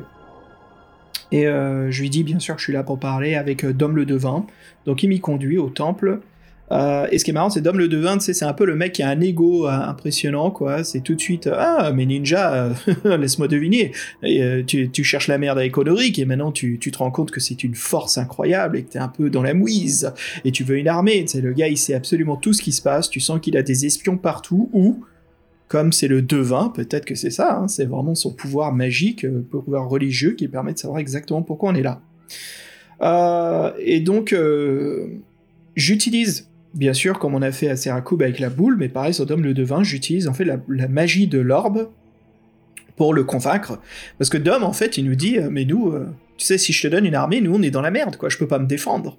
Et je, rétorque cette conversation-là avant d'utiliser l'orbe, je lui dis, oui, mais si on détruit le rift et tout ça, t'as pas à t'inquiéter du tout de te faire attaquer. Je veux dire, l'ennemi est battu, donc c'est gagnant-gagnant sur ce côté-là. Euh, c'est- un gain sur le long terme, mais en même temps, ça rend le royaume beaucoup plus paisible. Euh, J'ai trouvé ça sympa. Différents types d'arguments euh, que la boule. Et donc voilà, j'a- j'arrive à le, comment dire, j'arrive à obtenir son aide via l'orbe aussi, qui m'aide à appuyer un petit peu mes, mes, contre, mes, comment dire, mes points, mon argument. Et euh, qu'est-ce qu'il fait? Ben, Il nous donne son armée, qui il appelle les quatre instruments du destin. Donc c'est quatre prêtres qui s'appellent Happening, Kelmic, Hoitek et Tolier. Et donc euh, ces quatre prêtres vont venir avec nous, avec bien sûr une, une, cavalerie qui va nous rejoindre euh, quelques jours plus tard, quoi qu'il enverra, le temps qu'il se prépare. Donc voilà, on retourne à Earthmoon. Donc c'est intéressant, le, le, les du, du, pré- du présage, quoi. C'est un choix qui, qui est différent, qui est plus 1 versus 1, quoi. C'est pas un peu ce côté euh, orateur où on doit euh, convaincre toute une salle. Très différent. C'est un peu euh, argumenté sur la logique. Euh, Juste pour la petite histoire, après, pour savoir si ceux qui voudraient faire les autres choix, euh, en fait, ça c'est marrant entre guillemets, parce que si vous voulez vous rendre à Wargar Vabas, je sais pas si tu l'as fait, mais là c'est assez rapide, ça c'est cool. En fait, on est pris dans une avalanche et on meurt. Donc comme ça c'est comme ça c'est euh, c'est assez recta. Et euh, en fait, il y a eu Panichat, qui était donc la, la ville où il y a plus d'habitants. euh, C'est la plus grande ville de- du Manch, Manchmar, là. euh, et euh, il y, a, y a- il y a plus grand temple de côte, donc c'était assez euh, intéressant, sauf que c'était trop loin, c'était euh, à un mois. Et euh, Solstice nous a fait une euh, petite réflexion, comme il disait, euh, quand, quand on veut le temps, on, le trouve. On lui que c'est le temple du temps. Donc on nous propose si, euh, d'aller le voir si par exemple il n'aurait pas une solution pour nous permettre de nous y rendre plus vite à Upanishad. Et en fait là, cette, en- cette enflure, il nous boucle dans une euh, faille temporelle. En fait, il nous met tout, il nous, ralentit à, donf. Chaque battement de seconde dure euh, des heures. Donc en fait, on est complètement, on est un zombie quoi. On devient un zombie et la partie s'arrête euh, ici. Donc les choix, en fait, les, choix, il n'y en a que trois, parce que tous les, autres vous amènent euh, assez rapidement à une fin de partie. Donc euh, je trouvais ça marrant comme d'en faire autant. Et c'est vrai qu'on peut faire des recherches, on a des informations, c'est euh, quand même pas mal foutu.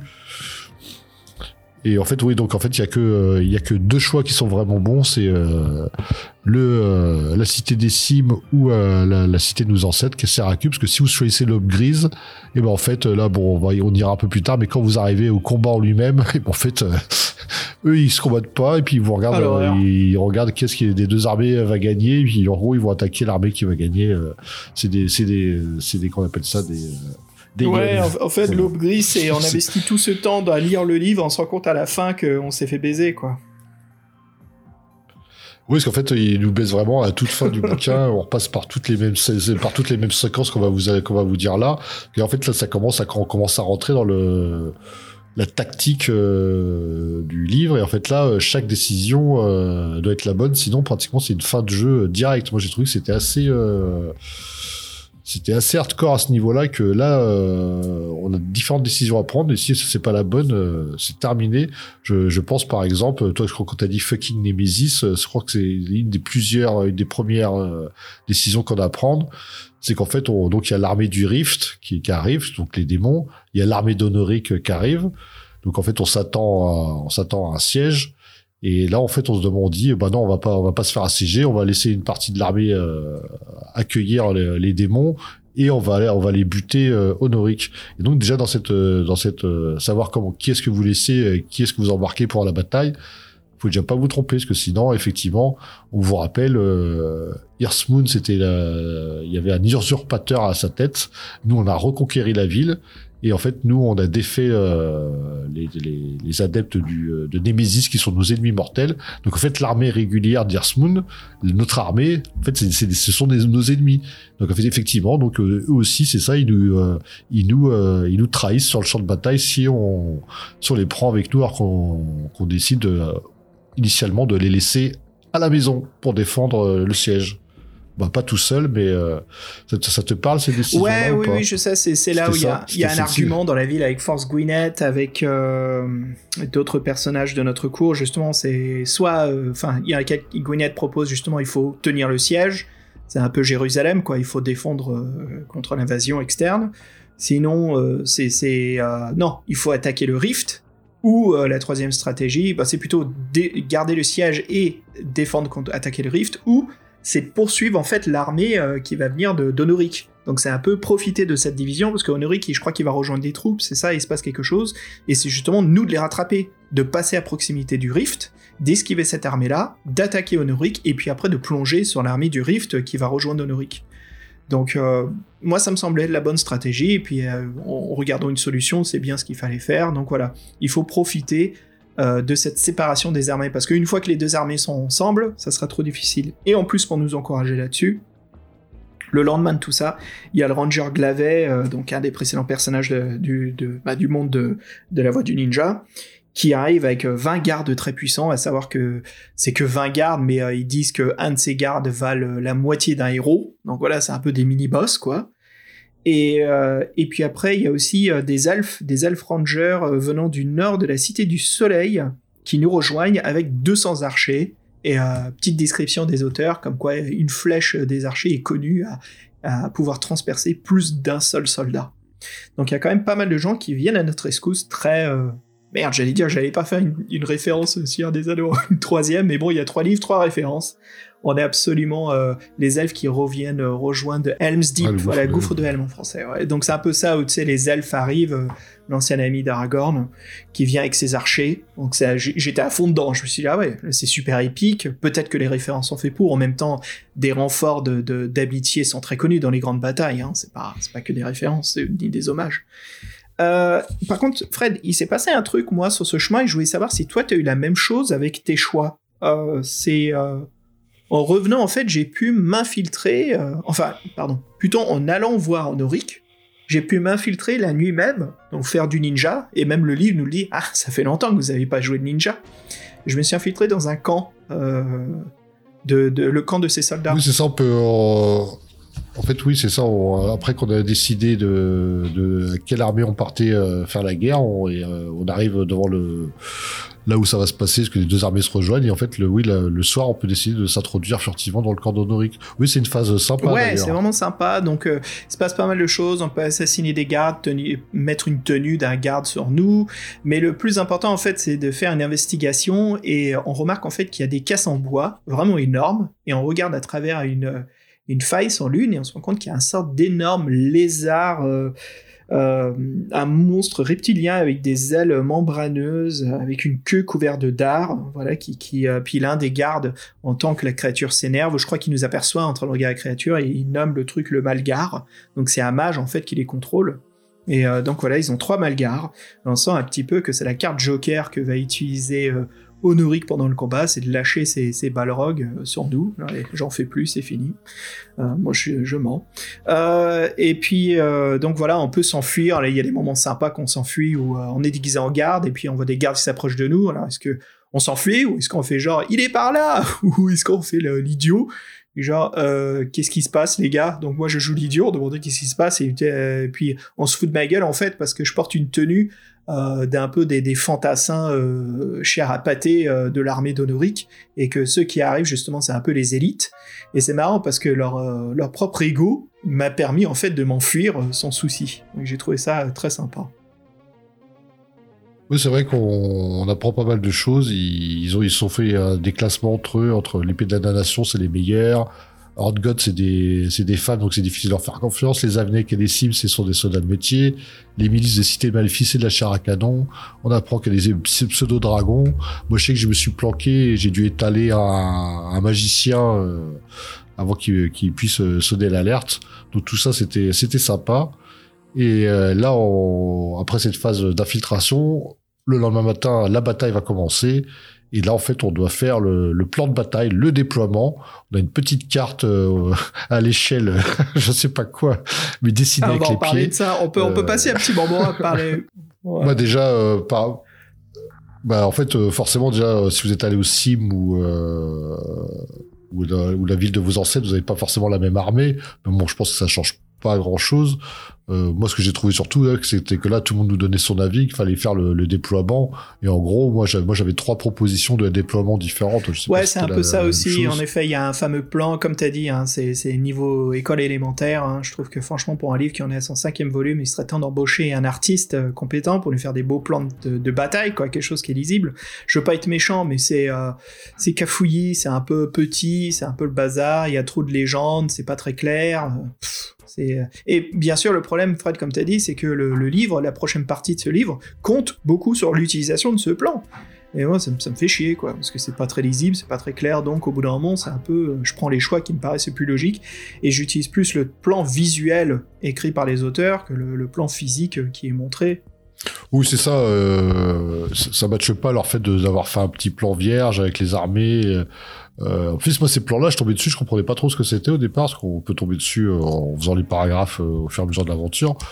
Et on voit un peu des points d'armée, des trucs qui se déplacent. euh, C'est pas très clair, parce qu'en fait, tout est petit. euh. Mais là, c'est que ce plan, en fait, il est vraiment pas utile, il est cafouillis, on sait même pas où est-ce qu'on est. Nous, il faut chercher un petit peu sur le plan, c'est pas très clair, c'est dommage. Je trouve qu'à- d'avoir, tu vois, genre Gary Chalk de, de Loup solitaire, je pense que, mais lui, mais lui, il, il- il, euh, comment dire, il déchire là-dessus, quoi. C'est, il sait absolument comment faire des illustrations de plans tactiques. Et tu vois, j'imagine bien, on voit le plan, et puis derrière le plan, on voit que c'est posé sur une table où on voit nous, ninja, avec nos autres conseillers autour, tu vois, sur un double page. Quelque chose qui met vraiment en valeur l'importance de cette bataille.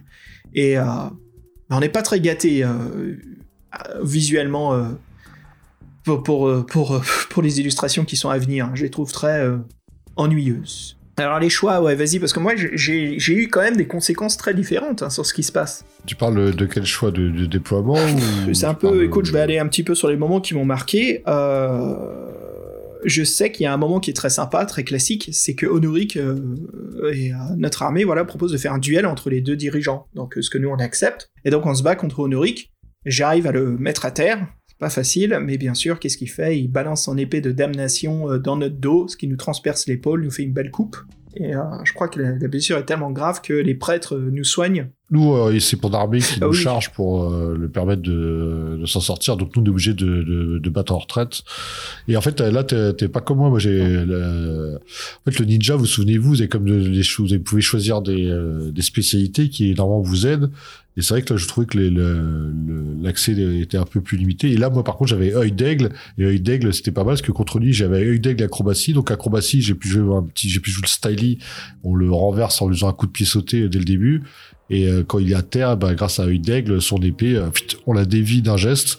Donc c'est vrai que là, je peux dire que le, le combat contre Doric, j'avais bien reporté, même si euh, statistiquement il, est en notre défaveur, parce qu'il a toujours une meilleure défense que nous. Il a plus de points de vie, il fait plus de dégâts, donc bon courage. Euh, c'est un combat difficile. Et c'est vrai qu'après, bah, le, la, bataille commence. Et c'est vrai que avoir fait ce, premier duel contre lui, ça compte pour la suite. Ouais, ça compte beaucoup sur son ego et comment il va attaquer les troupes. Moi, j'ai eu deux moments clés que je retiens vraiment. C'est bien sûr le- son armée qui lâche les Malgars, donc ces fameux euh, reptiliens euh, volants. Et euh, c'est là où le mage blanc, il me dit euh, tu- recules, euh, je sais ce que je, je c'est à mon tour de jouer. Et en gros, c'est pas très clair dans le livre. mais ça fait comprendre qu'il se sacrifie au combat en faisant des, des attaques d'éclairs, il se lance dans les airs, les dragons l'entourent, mais en gros, il se sacrifie, lui, pour s'occuper de ses trois ennemis qui auraient pu quand même mettre à, à ras une bonne partie de notre cavalerie. Et un autre... Toi, t'as eu un moment là-dessus, toi, Fred? Oui, euh, pareil. En fait, euh, en fait, il y a, y a peu, on a peu de quelques choix à faire si je me si je me, trouve, si je me souviens bien. Donc moi, il disait que, euh, en gros, j'avais les, euh, que mon flanc gauche il tenait bien, que mon centre, mon centre, en fait, ce qu'il faut savoir, c'est que l'armée en face est plus, plus nombreuse que nous, donc on est à un rapport défavorable. Euh, moi, en gros, tout, tout commence à aller. J'ai dû, j'ai dû faire quelques contre-attaques euh, bien senties. Et surtout, quand ça vraiment, mon centre commence à craquer, je lance la contre-attaque avec Doré. Euh, Doré qui est un paladin euh, qui déchire tout le monde. euh, Doré le jeune. c'est un gros bourrin. Oui. Ouais, Doré le jeune. Et là, on tombe sur l'ancien, la couverture du bouquin, le combat contre le, oui, le Tulu, qui apparaît. euh, qui est pas, qui est pas le Et qui parle. qui est pas le combat le plus difficile, mais ouais, qui parle. il parle, il parle avec nous. Euh... Ouais, bah c'est pas le combat le plus difficile. C'est soi-disant le boss. Euh... Bon, ouais, bon, c'était, c'était sympa. Et moi, ce que j'ai bien aimé aussi, c'est qu'à la fin, donc, euh, on, euh, en fait, on veut, on veut, euh, on a, c'est une bataille de cavalerie. À la fin, on- la cavalerie de Doric, euh, on l'a déjà défait deux fois. On la poursuit, on la recharge. Et là, en, fuyant, en fait, il faut apparaître un, un, un géant de 8 mètres. C'était sympa comme. Ouais, j'ai eu ça. où- en fait, c'est Honorik qui sort une grosse trompette, une cornemuse et qui euh, souffle dedans et qui fait apparaître un énorme géant assez flippant. On, on fuit devant lui. En fait, si tu charges le, le géant, euh, tu perds un peu euh, pas mal d'hommes. En fait, tu peux plus poursuivre Honoric. Donc, c'est pas un truc à faire. Donc, moi, j'ai décidé de, de désengager. Et en fait, c'est les elfes, ils sortent du bois et à quatre, pareil, ils font le même pouvoir et euh, ils, en- ils le, ils le, ils le bloquent dans des simples mouvements après qui euh, qui refont durcir. Donc, le mec, en fait, est jusqu'à la taille, il est euh, dans la terre, donc il peut Oh, rien faire. quoi. Donc, soit C'est des elfes, pendant que moi, c'est les quatre du destin, c'est ça? Oui, c'est ça, c'est Bah un peu ouais. étonnant d'ailleurs. Bon, ils ont dû peut-être changer quelques- des trucs pendant la bataille, je sais pas. c'est- Après, c'est vrai qu'on vous a pas tout détaillé, mais il y a différents choix à faire à certains ouais, il y en a moments. d'autres. Et ouais. Et puis c'est vrai qu'après donc on fait une dernière charge euh, une fois le géant euh, bah, immobilisé, on peut faire une dernière charge pour poursuivre Honoric. Et en fait compte c'est même pas nous qui le tuons, c'est euh, c'est Doré qui nous rapporte son cadavre. Et euh, bah, en fait là c'est un peu euh, quand on a fait ça, c'est que déjà l'armée est en déroute et qu'on on a voulu vraiment appuyer euh, là où ça fait mal et tuer Ouais. Honoric et et, et, s'enfu- et dé- défaire son armée. Et c'est vrai que Par contre, il y a un détail important bon, sur ce cadavre d'Honoric. Déjà, très décevant, qui n'est pas un grand combat de fin contre Honoric, mais bon, c'est que l'épée de damnation n'est ne- n'est pas retrouvée, a complètement disparu. Mystère. Ah oui, exact. Ça me fait penser, ça me fait penser quand on charge la cavalerie d'Honoric, là, on- grâce au sceptre, on, fait une espèce de sort qui annule. euh, fait, tous tous les tous les combattants d'Honoric ont une épée semblable Oui. à la sienne, donc ça fait très mal. Et grâce à notre à- grâce à notre sceptre, on fait une espèce de, on annule le pouvoir magique. En fait, on les on les rend euh, non cheatés. euh. Bon, ça c'est purement euh, c'est purement euh, scripté et littéraire, parce qu'en fait, il y a aucun test à faire. hein. C'est les c'est les auteurs qui nous disent ça. Mais bon, c'était un peu pour mettre le sceptre en avant, je pense. Et ce qui est intéressant, c'est qu'en fait, on, donc euh, là, c'est on a battu, on a gagné la première bataille. On sait très bien que notre ville est assiégée, donc on s'apprête à de livrer une seconde bataille. En fait, euh, le- les démons du Rift, s'ils nous voient vainqueurs de l'autre bataille, en fait, ils s'enfuient quoi. Et ça, c'est euh, quand même un, sa- un sacré soulagement. Mais le texte nous précise bien pour combien Ouais. de temps. Voilà, donc on retourne chez nous et c'est là où on voit justement qu'il y a, euh, il y a une mini fin. On dit quand on tourne à Esmond, on voit qu'il y a des, des qu'elle était attaquée en fait par certains démons. Voilà, Oui, c'est ça. mais il fuit, Il fuit, et voilà, et donc on reprend et puis bien sûr la dernière bataille, ça va être d'affronter le Rift. Donc voilà, le, le, le- le- les conséquences euh, vont enfin s'aboutir dans cette saga de la voix du ninja. Fred, un petit peu notre résumé. Je te propose maintenant de se retrouver au festin pendant que nous accueillons ce fameux barde euh, Fidelio à nous jouer une petite chanson pendant qu'on discute un peu de notre critique.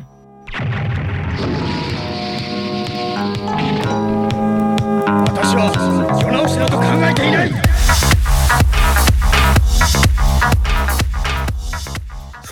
Au banquet, au calme, Doré le jeune, Force euh, Gwyneth, euh, un, en Toxic Das. D'ailleurs, j'ai oublié de te dire, moi j'ai eu un petit moment sympa pendant cette bataille de phare, enfin qui m'a fait rire parce que ça allait tellement bien avec le personnage. Juste quand je j'ordonne à nos mercenaires de descendre la colline euh, et d'attaquer euh, les forces d'Honoric, il il bouge pas. Et il y a un messager qui vient voir et qui ose me dire euh, Monseigneur, nos mercenaires voudraient être payés le double avant d'attaquer. Ça m'a mis dans une colère monstre. Bien sûr, j'accepte, hein, parce que c'est un moment stratégique les plus importants, et puis on verra les conséquences de ce choix dans le prochain volume.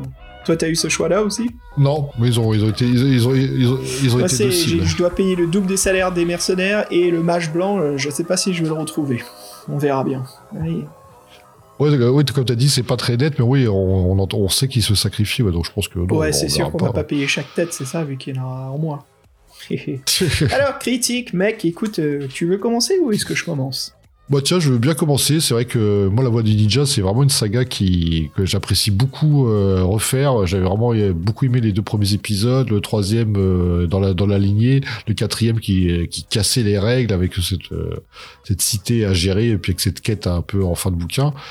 Et là, j'ai envie de dire.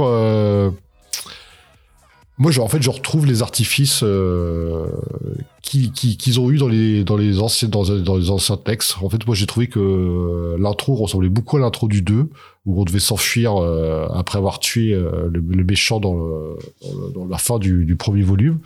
Et sauf que j'ai trouvé que c'était moins long, euh, moins moins mise en scène, plus. euh, moi, j'ai trouvé que c'était un peu rapide, euh, contrairement à toi, que on reprenait la ville euh, un peu rapidement. Bon, heureusement qu'il y avait ce, ce mini boss Salazar qui qui venait un peu la chose et que bon, on avait un petit côté épique. Moi, j'aime bien dans cette série, c'est le côté épique. Donc là, on avait le côté épique. Après, on s'est retrouvé à, à un petit niveau de gestion de réadministration de la cité, mais à un niveau beaucoup moins euh, avancé que dans le précédent volume, où c'était euh, vraiment le cœur du bouquin, c'était ça. euh, Est-ce que vous êtes un bon gestionnaire de cité, faire vos alliances, euh, lever vos impôts, euh, écouter vos conseillers, tout ça, bien vous entourer. Donc c'est qui était à pousser à un niveau où moi je pensais pas que c'était possible le livre-jeu, qui avait très bien fonctionné. Et là, j'ai trouvé qu'il le refaisait, mais beaucoup moins euh, développé. Après, on a ce voyage euh, pour, euh, pour retrouver donc euh, une ville alliée qui est plus ou moins long, plus ou moins de péripéties selon les choix qu'on fait, donc des choix qui peuvent très rapidement nous mener à la mort. Et après, on a cette, cette phase de, bataille euh, qui est sur le papier, qui est bon, qui- que les auteurs ont quand même réussi à, à rendre vivante. Je veux dire, il y a plusieurs chapitres, il y a plusieurs choix à faire. euh, votre centre est attaqué, euh, quelle renfort utilisez Ah, votre cavalerie est en train de prendre le dessus. Est-ce que vous poursuivez la cavalerie ou est-ce que vous décidez de tuer l'infanterie? Donc il y a pas mal de choix comme ça qui sont faits. Ils essaient de faire une description de la bataille. Ça reste comme assez un peu, euh, un peu flou et vague. Je trouve que c'est euh, c'était une superbe idée, euh, mais, l'exécution n'est pas pas totalement là. J'ai envie de dire que du coup, l'intérêt principal du livre, la nouveauté, euh, ce qui ce que les, auteurs ont voulu introduire dans ce dans ce dans ce volume, ça ne fonctionne pas. Alors pour la première fois, bah, la voix du tigre, je me dis bah là j'ai l'impression d'avoir un épisode qui en fait qui qui s'appuie sur ce qui a été fait avant, sans rajouter, sans m'apporter de rien de nouveau. Euh, et en fait, que je trouve, ce qui est dommage, c'est que la voix du tigre, déjà l'univers était un peu bancal, bon, on s'en accommodait. Et là, l'introduction des grands anciens, du, du mythe de Cthulhu, euh, même si- s'il n'est pas nommé, ben en fait, moi, je vois pas trop ce que ça vient faire là. Et là, je me rends compte vraiment que, en fait, euh, je suis face à un monde qui est qui devient artificiel, en fait. Et ça perd de, je perds de mon je perds de, je suis plus imprégné, impliqué euh, comme je l'étais. Euh, le ninja, déjà, de ninja, il devient de moins en moins ninja et de plus en plus euh, chevalier, on avait dit. Hein. La, quête dans voie du tigre, la quête après l'administration de la cité, ça ressemblait à du Rick Fantasy. Vous mettez Conan à la place, c'était pareil, quoi. Je trouve qu'on perd le côté ambiance ninja, utilisation des, utilisation des caractéristiques. Et je peux pas dire que je suis déçu de cette voie du tigre là, mais je là je m'y retrouve pas totalement et c'est la première de cette série. C'est euh, l'avant-dernier bouquin et j'ai envie de te dire que ça, m'inquiète un peu. Je veux pas que mon ninja soit un mauvais ninja. Je veux, que ça soit un gros ninja. Alors je suis, faut dire que, Jimmy Thompson et Jimmy se, ils se ressaisissent parce que moi là je suis complètement resté sur ma faim et euh, je trouve que ça fait un peu pchit cette euh, cette bataille finale. Le seul truc sympa c'est qu'enfin Honoric, cette fois-ci c'est la raclée, c'est la bonne quoi. On veut plus en entendre parler, plus jamais quoi. Fini, Veg, c'est un ennemi, on veut plus le voir.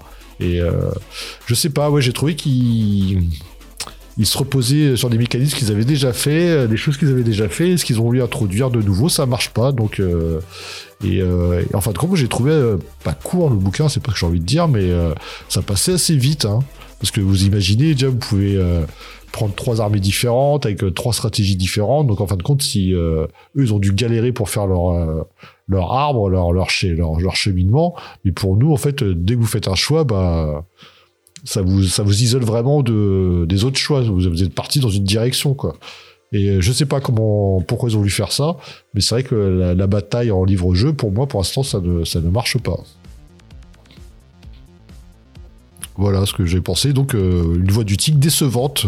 Je dirais pas décevante, mais pas au même niveau que les autres. Alors, je, suis, un peu, je suis un peu embêté. Voilà. Écoute, euh, pour, ma critique, alors, euh, par où commencer? Bah, Par le début, c'est que c'est le cinquième volume. Il se passe beaucoup d'histoires, beaucoup de choses, et je trouve que les écrivains comptent trop sur notre mémoire pour tous ces personnages, tout cet univers, ces villes, ces capitales, ces religions. Je trouve que ce livre manque absolument un lexique, à une encyclopédie, quelque chose qu'on puisse accéder très rapidement à la fin de chaque livre, qui nous rappelle un petit peu qui sont ces personnages, un peu comment on les a rencontrés, ou les possibilités qu'on ait pu les rencontrer. Bref, euh, un monde très vaste où en effet au podcast si on s'y rend une fois par an on peut absolument s'y perdre. Et euh, je me dis mais c'est qui ces gens là euh, ah oui oui ça me revient. Et tu vois ça me revient au bout de 2-3 heures de lecture. C'est un peu tous les souvenirs tout qui revient. Un monde, un monde très grand, mais qui manque un petit peu d'aide visuelle, quoi, quelque chose ou de l'écrit. Comme je dis, un petit lexique, un petit rappel. Euh, et puis ce début d'aventure, j'ai bien aimé. J'ai trouvé que c'est vraiment chouette. Le climax est top. C'était pas très rapide. C'était plutôt une bonne mise en scène avec une transformation de, en griffon, un peu ce bataille magique euh, climax. Et euh, Fred, comme tu disais aussi, hein, c'est un point que je voulais dire, on s'écarte beaucoup plus euh, du côté un peu féodal japonais, avec euh, monstres et démons asiatiques, un petit peu ce qu'on pensait être hein, le, premier volume de La Voix du Tigre, non seulement par sa couverture, mais aussi par, bah, par ses textes, par, par, ce qui se passe dans l'aventure. On parle de ninja, de l'attaque de la menthe religieuse, et puis fur et à mesure, fur et à mesure, voilà, ça devient l'heroic fantasy, ce qui est pas une mauvaise chose, pourquoi pas, c'est un peu le poisson hors de l'eau, hein, ce scénario-là, c'est nous, ninja, nous sommes parmi les, euh, les Européens, quoi, on se mélange à eux et on apprend leur culture, mais il n'y a pas, il n'y a pas cet effet-là, c'est un peu, tout est pris pour compte, c'est... Euh, non, on sait ce qui se passe, on connaît ces gens, on connaît ces cultures. Donc euh, pour nous, c'est de l'acquis. Et je trouve que c'est dommage, parce que j'aurais bien aimé un peu ces paragraphes où ils sont en train de manger de la dinde, du poulet, avec avec des outils euh, qui ressemblent à des petites fourches et euh, des couteaux, ce qui nous paraît tout à fait bizarre. On se dit mais putain, ils mangent du riz dans ce pays ou pas? Euh, Il aurait pu avoir un petit peu ce côté comique, mais aussi qui permet de, comment dire, d'avoir une critique, pas une critique, mais un contraste sur les différentes cultures de ninja d'où on vient et de là où on va. et puis par cette suite aussi, le gameplay ce que j'aime bien de ce livre, c'est le côté New Game Plus hein, qu'on trouve dans les jeux vidéo. C'est de fait de rejouer, il se passe d'autres choses. Comme vous avez vu avec Fred, il y a plein de possibilités. On peut démarrer l'aventure avec différents résultats. Euh, on peut choisir différents chemins et à la fin, on a une bataille où certains détails peuvent changer, mais c'est pas quelque chose d'énorme. Hein, comme vous, comme ça laisse appréhender, c'est un peu. Euh, quoi qu'il se passe, on va un petit peu retrouver les mêmes fins si vous faites juste les, choix principaux qui doivent être faits pour obtenir cette fin-là, qui sont divers. Moi, ce qui m'a surpris là avec Fred, c'est les mages qui absorbent euh, au sable mouvant, et Fred, il a absolument la même chose, mais c'est d'autres personnages. Je me dis, ok. Euh, je suis curieux là-dessus, je vais quand même le relire ce passage, je me demande si je me trompe ou pas. Ça me paraît tellement pas du niveau de Jamie et Mark en fait, d'utiliser un petit, une simplicité comme ça, en fait, un petit raccourci à l'écriture. Ça m'a surpris. Et euh, ce qui est vraiment important dans ce livre, en effet, c'est qu'il y a ce côté euh, politique, discussion, c'est sympa, mais après qu'on revient et on a cette bataille de fin, là c'est ça, c'est un nouveau mécanisme. Les précédents volumes, on avait le mécanisme de gestion d'une salle, le, 4X, c'est sympa, hein, de discuter de politique, euh, se faire des amis, c'est chouette. je me dis, ah ok, maintenant ça va être du côté Warhammer. Hein, Fred, nous deux, on est fans de Warhammer. J'entends je, lis que le livre est en train de me préparer cette mise en scène, moi ça m'excite, je me dis ok, génial, mais ça se casse la gueule. C'est cafouillé, c'est le bordel. On sent même que les écrivains, au bout d'un moment, ils abandonnent. C'est comme si on a ce plan, ils nous disent rappelez-vous que vous avez des unités ici, rappelez-vous que vous voulez envoyer votre cavalerie. Mais au final, euh, les choix qu'on fait, euh, ça ne nous demande pas où est-ce que vous avez placé votre cavalerie, où est-ce que vos archers peuvent attaquer le flanc droit? Je dis, mais bon, ok, si les auteurs oublient, bah moi aussi je continue à oublier, hein. je, fais comme, je fais ce qu'on me demande de faire, quel choix je veux faire, qu'est-ce qui me paraît le plus judicieux. Et c'est dommage, parce que je pense qu'avec un plan où on nous dit votre cavalerie c'est la lettre C, placez votre lettre C ici, mais quelque chose de plus sobre, mais avec juste assez de détails pour qu'on comprenne la stratégie d'utilisation de nos unités, je pense que ça aurait pu euh, fonctionner. Ça demande juste un peu plus de temps. Mais voilà, c'est ça en fait, c'est que vous êtes en train de créer tout un nouveau gameplay. Et il faut du temps. Et je pense que là, c'est la fin du livre, il n'y a plus le temps de faire ça, quoi. Il faut que ça soit soit... Euh, et encore la moitié c'est trop tard, même il faut que ça soit un peu au début du livre, après le premier tiers ou même le premier quart, quoi. Là il faut installer un peu ce système-là. Pourquoi pas? Si on a nos, ar- nos armées, et tout le reste du livre c'est une grande bataille où on voyage d'un camp à l'autre, et en dépendant de si on a mis notre cavalerie, on l'a envoyé au nord-est, si on a envoyé nos archers ici, et là ça change les possibilités de plein de ces petites batailles euh, qui se passent partout en même temps. Où nous, ninja, justement, nous sommes celui qui voyage d'une bataille, d'un champ de bataille à l'autre. Ça, j'aurais trouvé ça chouette. Euh, et aussi, Fred, une dernière petite critique là-dessus, les illustrations. Soit elles sont de très bonne qualité, enfin, pas très bonnes, elles sont, elles sont ok, elles sont passables. Je suis vraiment, et c'est pas la première fois, mais je suis constamment déçu des plans et des mises en scène qui sont choisis. Déjà, le dessin d'Honoric, quand j'ai tourné à la page et je vois Honoric qui me charge avec l'épée de la damnation, c'était ennuyeux. Je lui dis, on est dans une grande bataille, pourquoi est-ce qu'on n'a pas ces, dessins euh, euh, de, plans larges, quoi, où on voit ces infanteries, on nous voit nous sur la colline avec Doré le Jeune et Force Gwyneth, euh, on, voit cette contre-plongée sur la vallée où les archers attaquent, où il y a le géant. Non, il n'y a rien de ça. Il y a très peu de dessins, et les peu de dessins qu'on a, c'est comme d'hab dans la Voix du Tigre, c'est des plans serrés sur quelqu'un qui nous attaque, qui se présente, euh, comme le, barde aussi, Fidelio, on a un dessin de Fidelio euh, très rigolo avec son, déguisement d'échiquier euh, à quoi. Mais voilà, je veux dire, pourquoi est-ce qu'on va pas Fidelio en train de jouer dans un plan large où on voit la cour, et là, encore une fois, ça nous permet de distinguer nos personnages non-joueurs, un peu tous ceux qui nous accompagnent à travers cette aventure. Surtout dans ce livre, ils sont là, parce que le livre ne nous laisse pas le choix de savoir qui est avec nous ou pas. Donc visuellement, je suis déçu, mais sinon, dans l'aventure, j'ai passé quand même un très bon moment, malgré que je, je- c'est le bordel dans ces détails, que ça aurait pu être approfondi, amélioré. Euh, si on le note sur des shurikens, euh, moi je lui mets 3 shurikens et demi sur 5. Pas plus. Mais Mais c'est- C'était Ouais. ça. Moi, je, ouais, je- je- 3 c'est passé, 4 c'est trop. Euh, mais bon, on met pas de bah, on met là. pas- donc, on met euh, pas d'ennemis, bah dans ce cas-là 3. Je vais Ça pas à 4. 3, 3 shurikens sur 5, ouais. moi, pareil, pareil, je peux pas mettre, je peux pas Euh, mettre 4. Hein. Non, 3 shuri, trois shurikens euh, bon, euh, virevoltantes, mais euh, c'est déjà pas mal. Mais après, je pense que pour, un- pour- si on se met à la place d'un nouveau, d'un néo, d'un néophyte, un Oh là, nouveau joueur sur la voie du reculez. tigre, effectivement. Donc je pense que, je pense que, oui, bon, je pense qu'ils peuvent euh, peut-être se retrouver euh, encore, parce que la quête est pas longue, la bataille ça prend beaucoup de trucs. Mais c'est vrai qu'avec tous ces noms, tous ces références et tout, c'est un peu le bordel. Hein. C'est vrai que c'est peut-être pas le meilleur bouquin pour commencer Absolument la saga. Bon, c'est sûr, c'est sûr, c'est le cinquième. Euh, mais- Je trouve que c'est un très bon point ce que tu évoques là. En effet, moi je trouve que cette, cette série elle est superbe. La voix du tigre elle est vraiment géniale. Mais elle a besoin d'une version Redux, une version 2.0 si tu veux retoucher un lexique, l'explication des personnages à chaque début de volume, et pourquoi pas avec des illustrations un peu, tu sais, comme dans les icônes de Final Fantasy, on voit un petit peu les, les portraits, pas les 8 bits, mais quand on est dans les menus, on voit leur, leur visage en plan serré. Ça, c'est bien ça. Comme ça, visuellement, on peut identifier chaque personnage, on sait qui ils sont, on a, on a, on ça imprégné dans notre mémoire. Et après, euh, c'est juste de retravailler un petit peu à chaque fois. C'est euh, le, le- côté gestion de ville était très bien dans les précédents volumes, mais là, le côté attaque de ville, je trouve qu'il est un peu mal fait. Je trouve que si JB et Marcos, ils sont genre euh, partants pour euh, pour juste réajuster cette bataille, la refaire, je dis allez-y les gars, parce que moi je suis chaud, je sais que vous avez gagné de la graine, surtout euh, Jamie avec Jamie Thompson avec euh, Fablelands, je veux dire, euh, lui il a gagné énormément de- d'expérience dans, dans les livres-jeux quoi.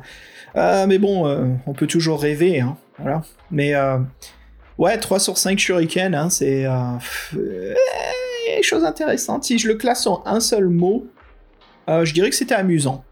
Voilà. Bah, moi, j'ai trouvé que c'était. Euh... ah, je vais peut-être pas utiliser ce mot-là quand même, mais euh, genre, je vais dire fainéant ça. presque. Ils sont vraiment. euh, Ils sont vraiment reposés euh, sur leur laurier. Il a assez épais le volume quand même, mec.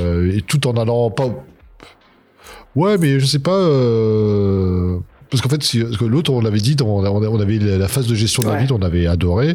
Et puis la quête, on trouvait qu'elle sortait un peu de nulle part, mais je trouve que. Puis moi, je te dis, l'intro, ça me fait penser vraiment à l'intro du 2. Et moi, l'intro du 2, je m'en souviens, j'avais dû fuir, j'avais dû combattre, Ouais. sauter, faire des choix. Euh, J'avais été poursuivi euh, par des chiens, par une meute de chiens. J'avais fait dû faire des stratégies et j'étais tombé au bord d'une mer intérieure et là, j'avais fait un super voyage. Il s'était passé plein de trucs. J'avais vraiment un, super début d'histoire. Bon là, ok, euh, là, euh, bon, bah, on arrive, euh, on se met l'orbe dans la tête, euh, un troll des cavernes, boum bam boum, Ouais, les orques qui s'enfuient ouais.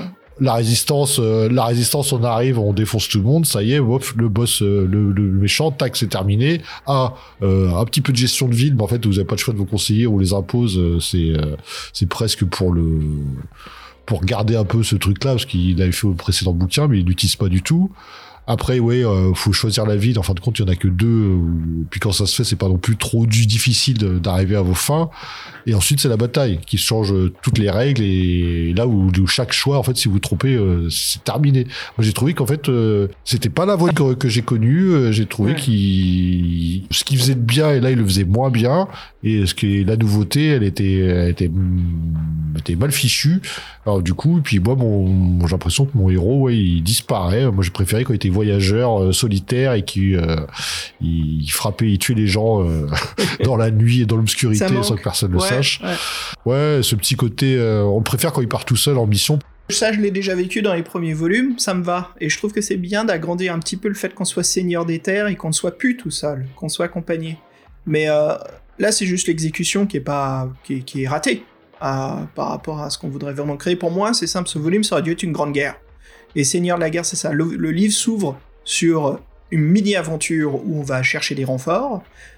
Et puis par la suite, le reste des trois quarts du livre, c'est juste la Grande Guerre et tout dépend de là où on a envoyé nos renforts. Et pour ça, il faut juste faire un petit plan, comme on nous a fait le, le plan euh, politiques de la cour, où on choisissait qui étaient nos alliés, à qui on se confie, euh, qui on donne rendez-vous, avec qui on discute, qui y a autour de notre table. Il fallait juste créer un plan ici de bataille, où, est-ce qu'on envoie notre cavalerie de Doré le Jeune, Force Gwyneth, on la positionne où, nos archers elfes, ils vont où, et après, dépendant des choix où l'on se rend, euh, bah, c'est là où tout change. Là où les choses peuvent être différentes par rapport aux, aux armées qu'on a reçues dans cette petite quête au début du livre. Tu vois ce que je veux dire? Pour moi, il y a tout ce qu'il faut. C'est juste que l'exécution n'est pas parfaite là. C'est un peu, c'est raté. Malgré que je me suis quand même amusé, Fred. Quand j'ai posé le livre à la fin, je me dis toujours ça. Est-ce que j'ai passé un bon moment? Et j'essaye toujours de répondre par oui ou non. Et après, je, critique un peu le livre en y réfléchissant quelques jours. Et là, je me suis dit, la première impression, oui. Mais comme d'habitude, hein, on peut toujours tout améliorer. Mais là, c'est pas parfait en effet cette exécution comparé à ce qu'on a eu précédemment dans la Voie du Tigre. Moi, je trouve quand même en plus que statistiquement, il n'y a pas beaucoup de combats, mais ils sont plutôt très difficiles. Parce que moi, j'ai noté 4 combats. Donc, il y a le troll, il a 20 points de vie il fait 2 dés en dommage.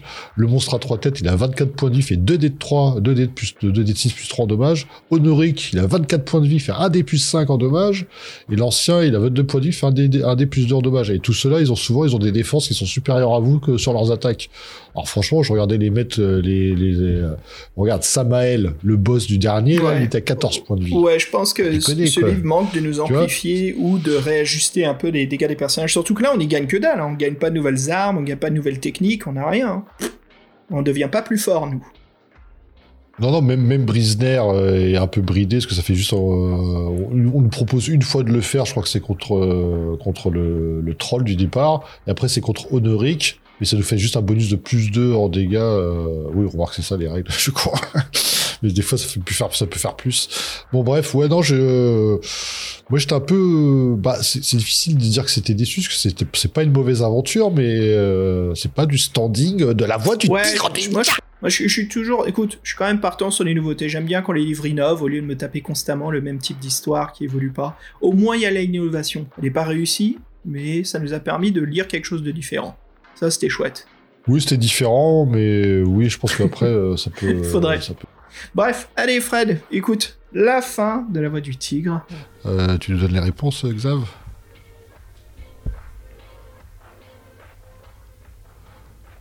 Comme prévu, les réponses de notre Ninja Quiz. Allez, c'est parti.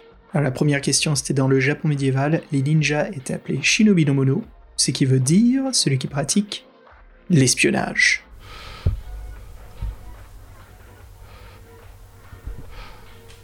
La deuxième question, c'était dans la culture populaire. On attribuait aux ninjas des pouvoirs magiques, notamment celui de se transformer en animal. Un peu magique pour le coup.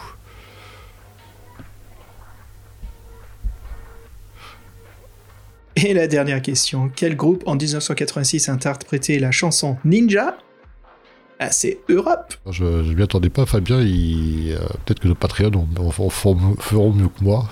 on verra ça. En tout cas, c'était sympa de retrouver ces petits quiz.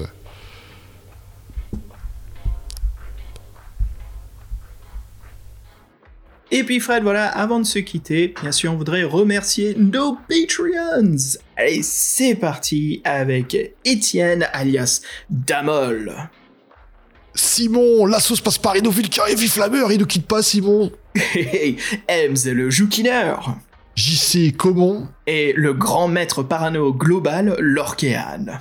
Dorn JV, qui a une superbe chaîne YouTube au même nom, Dorn JV, si vous aimez le rétro gaming, franchement c'est bien sympa, moi je me suis perdu euh, pas mal de temps sur, sur sa chaîne, et euh, il y a ce qu'on appelle du unboxing de, de nouveaux produits aussi, donc euh, n'hésitez pas, ouais, bah, coucou Dorn. Ok, salut Dorn. Et puis, par la suite, notre héros, Nicolas Tonnelier. Suivi de Sébastien Bédézy, Le docteur Io et Yann Couder. Le bien nommé Guillaume Ninja Vendée. Allez, on vous propose Psycho Angel de Cryosphère. Et puis, allez, à bientôt. Salut Oui, à bientôt euh, les auditeurs et merci de votre écoute.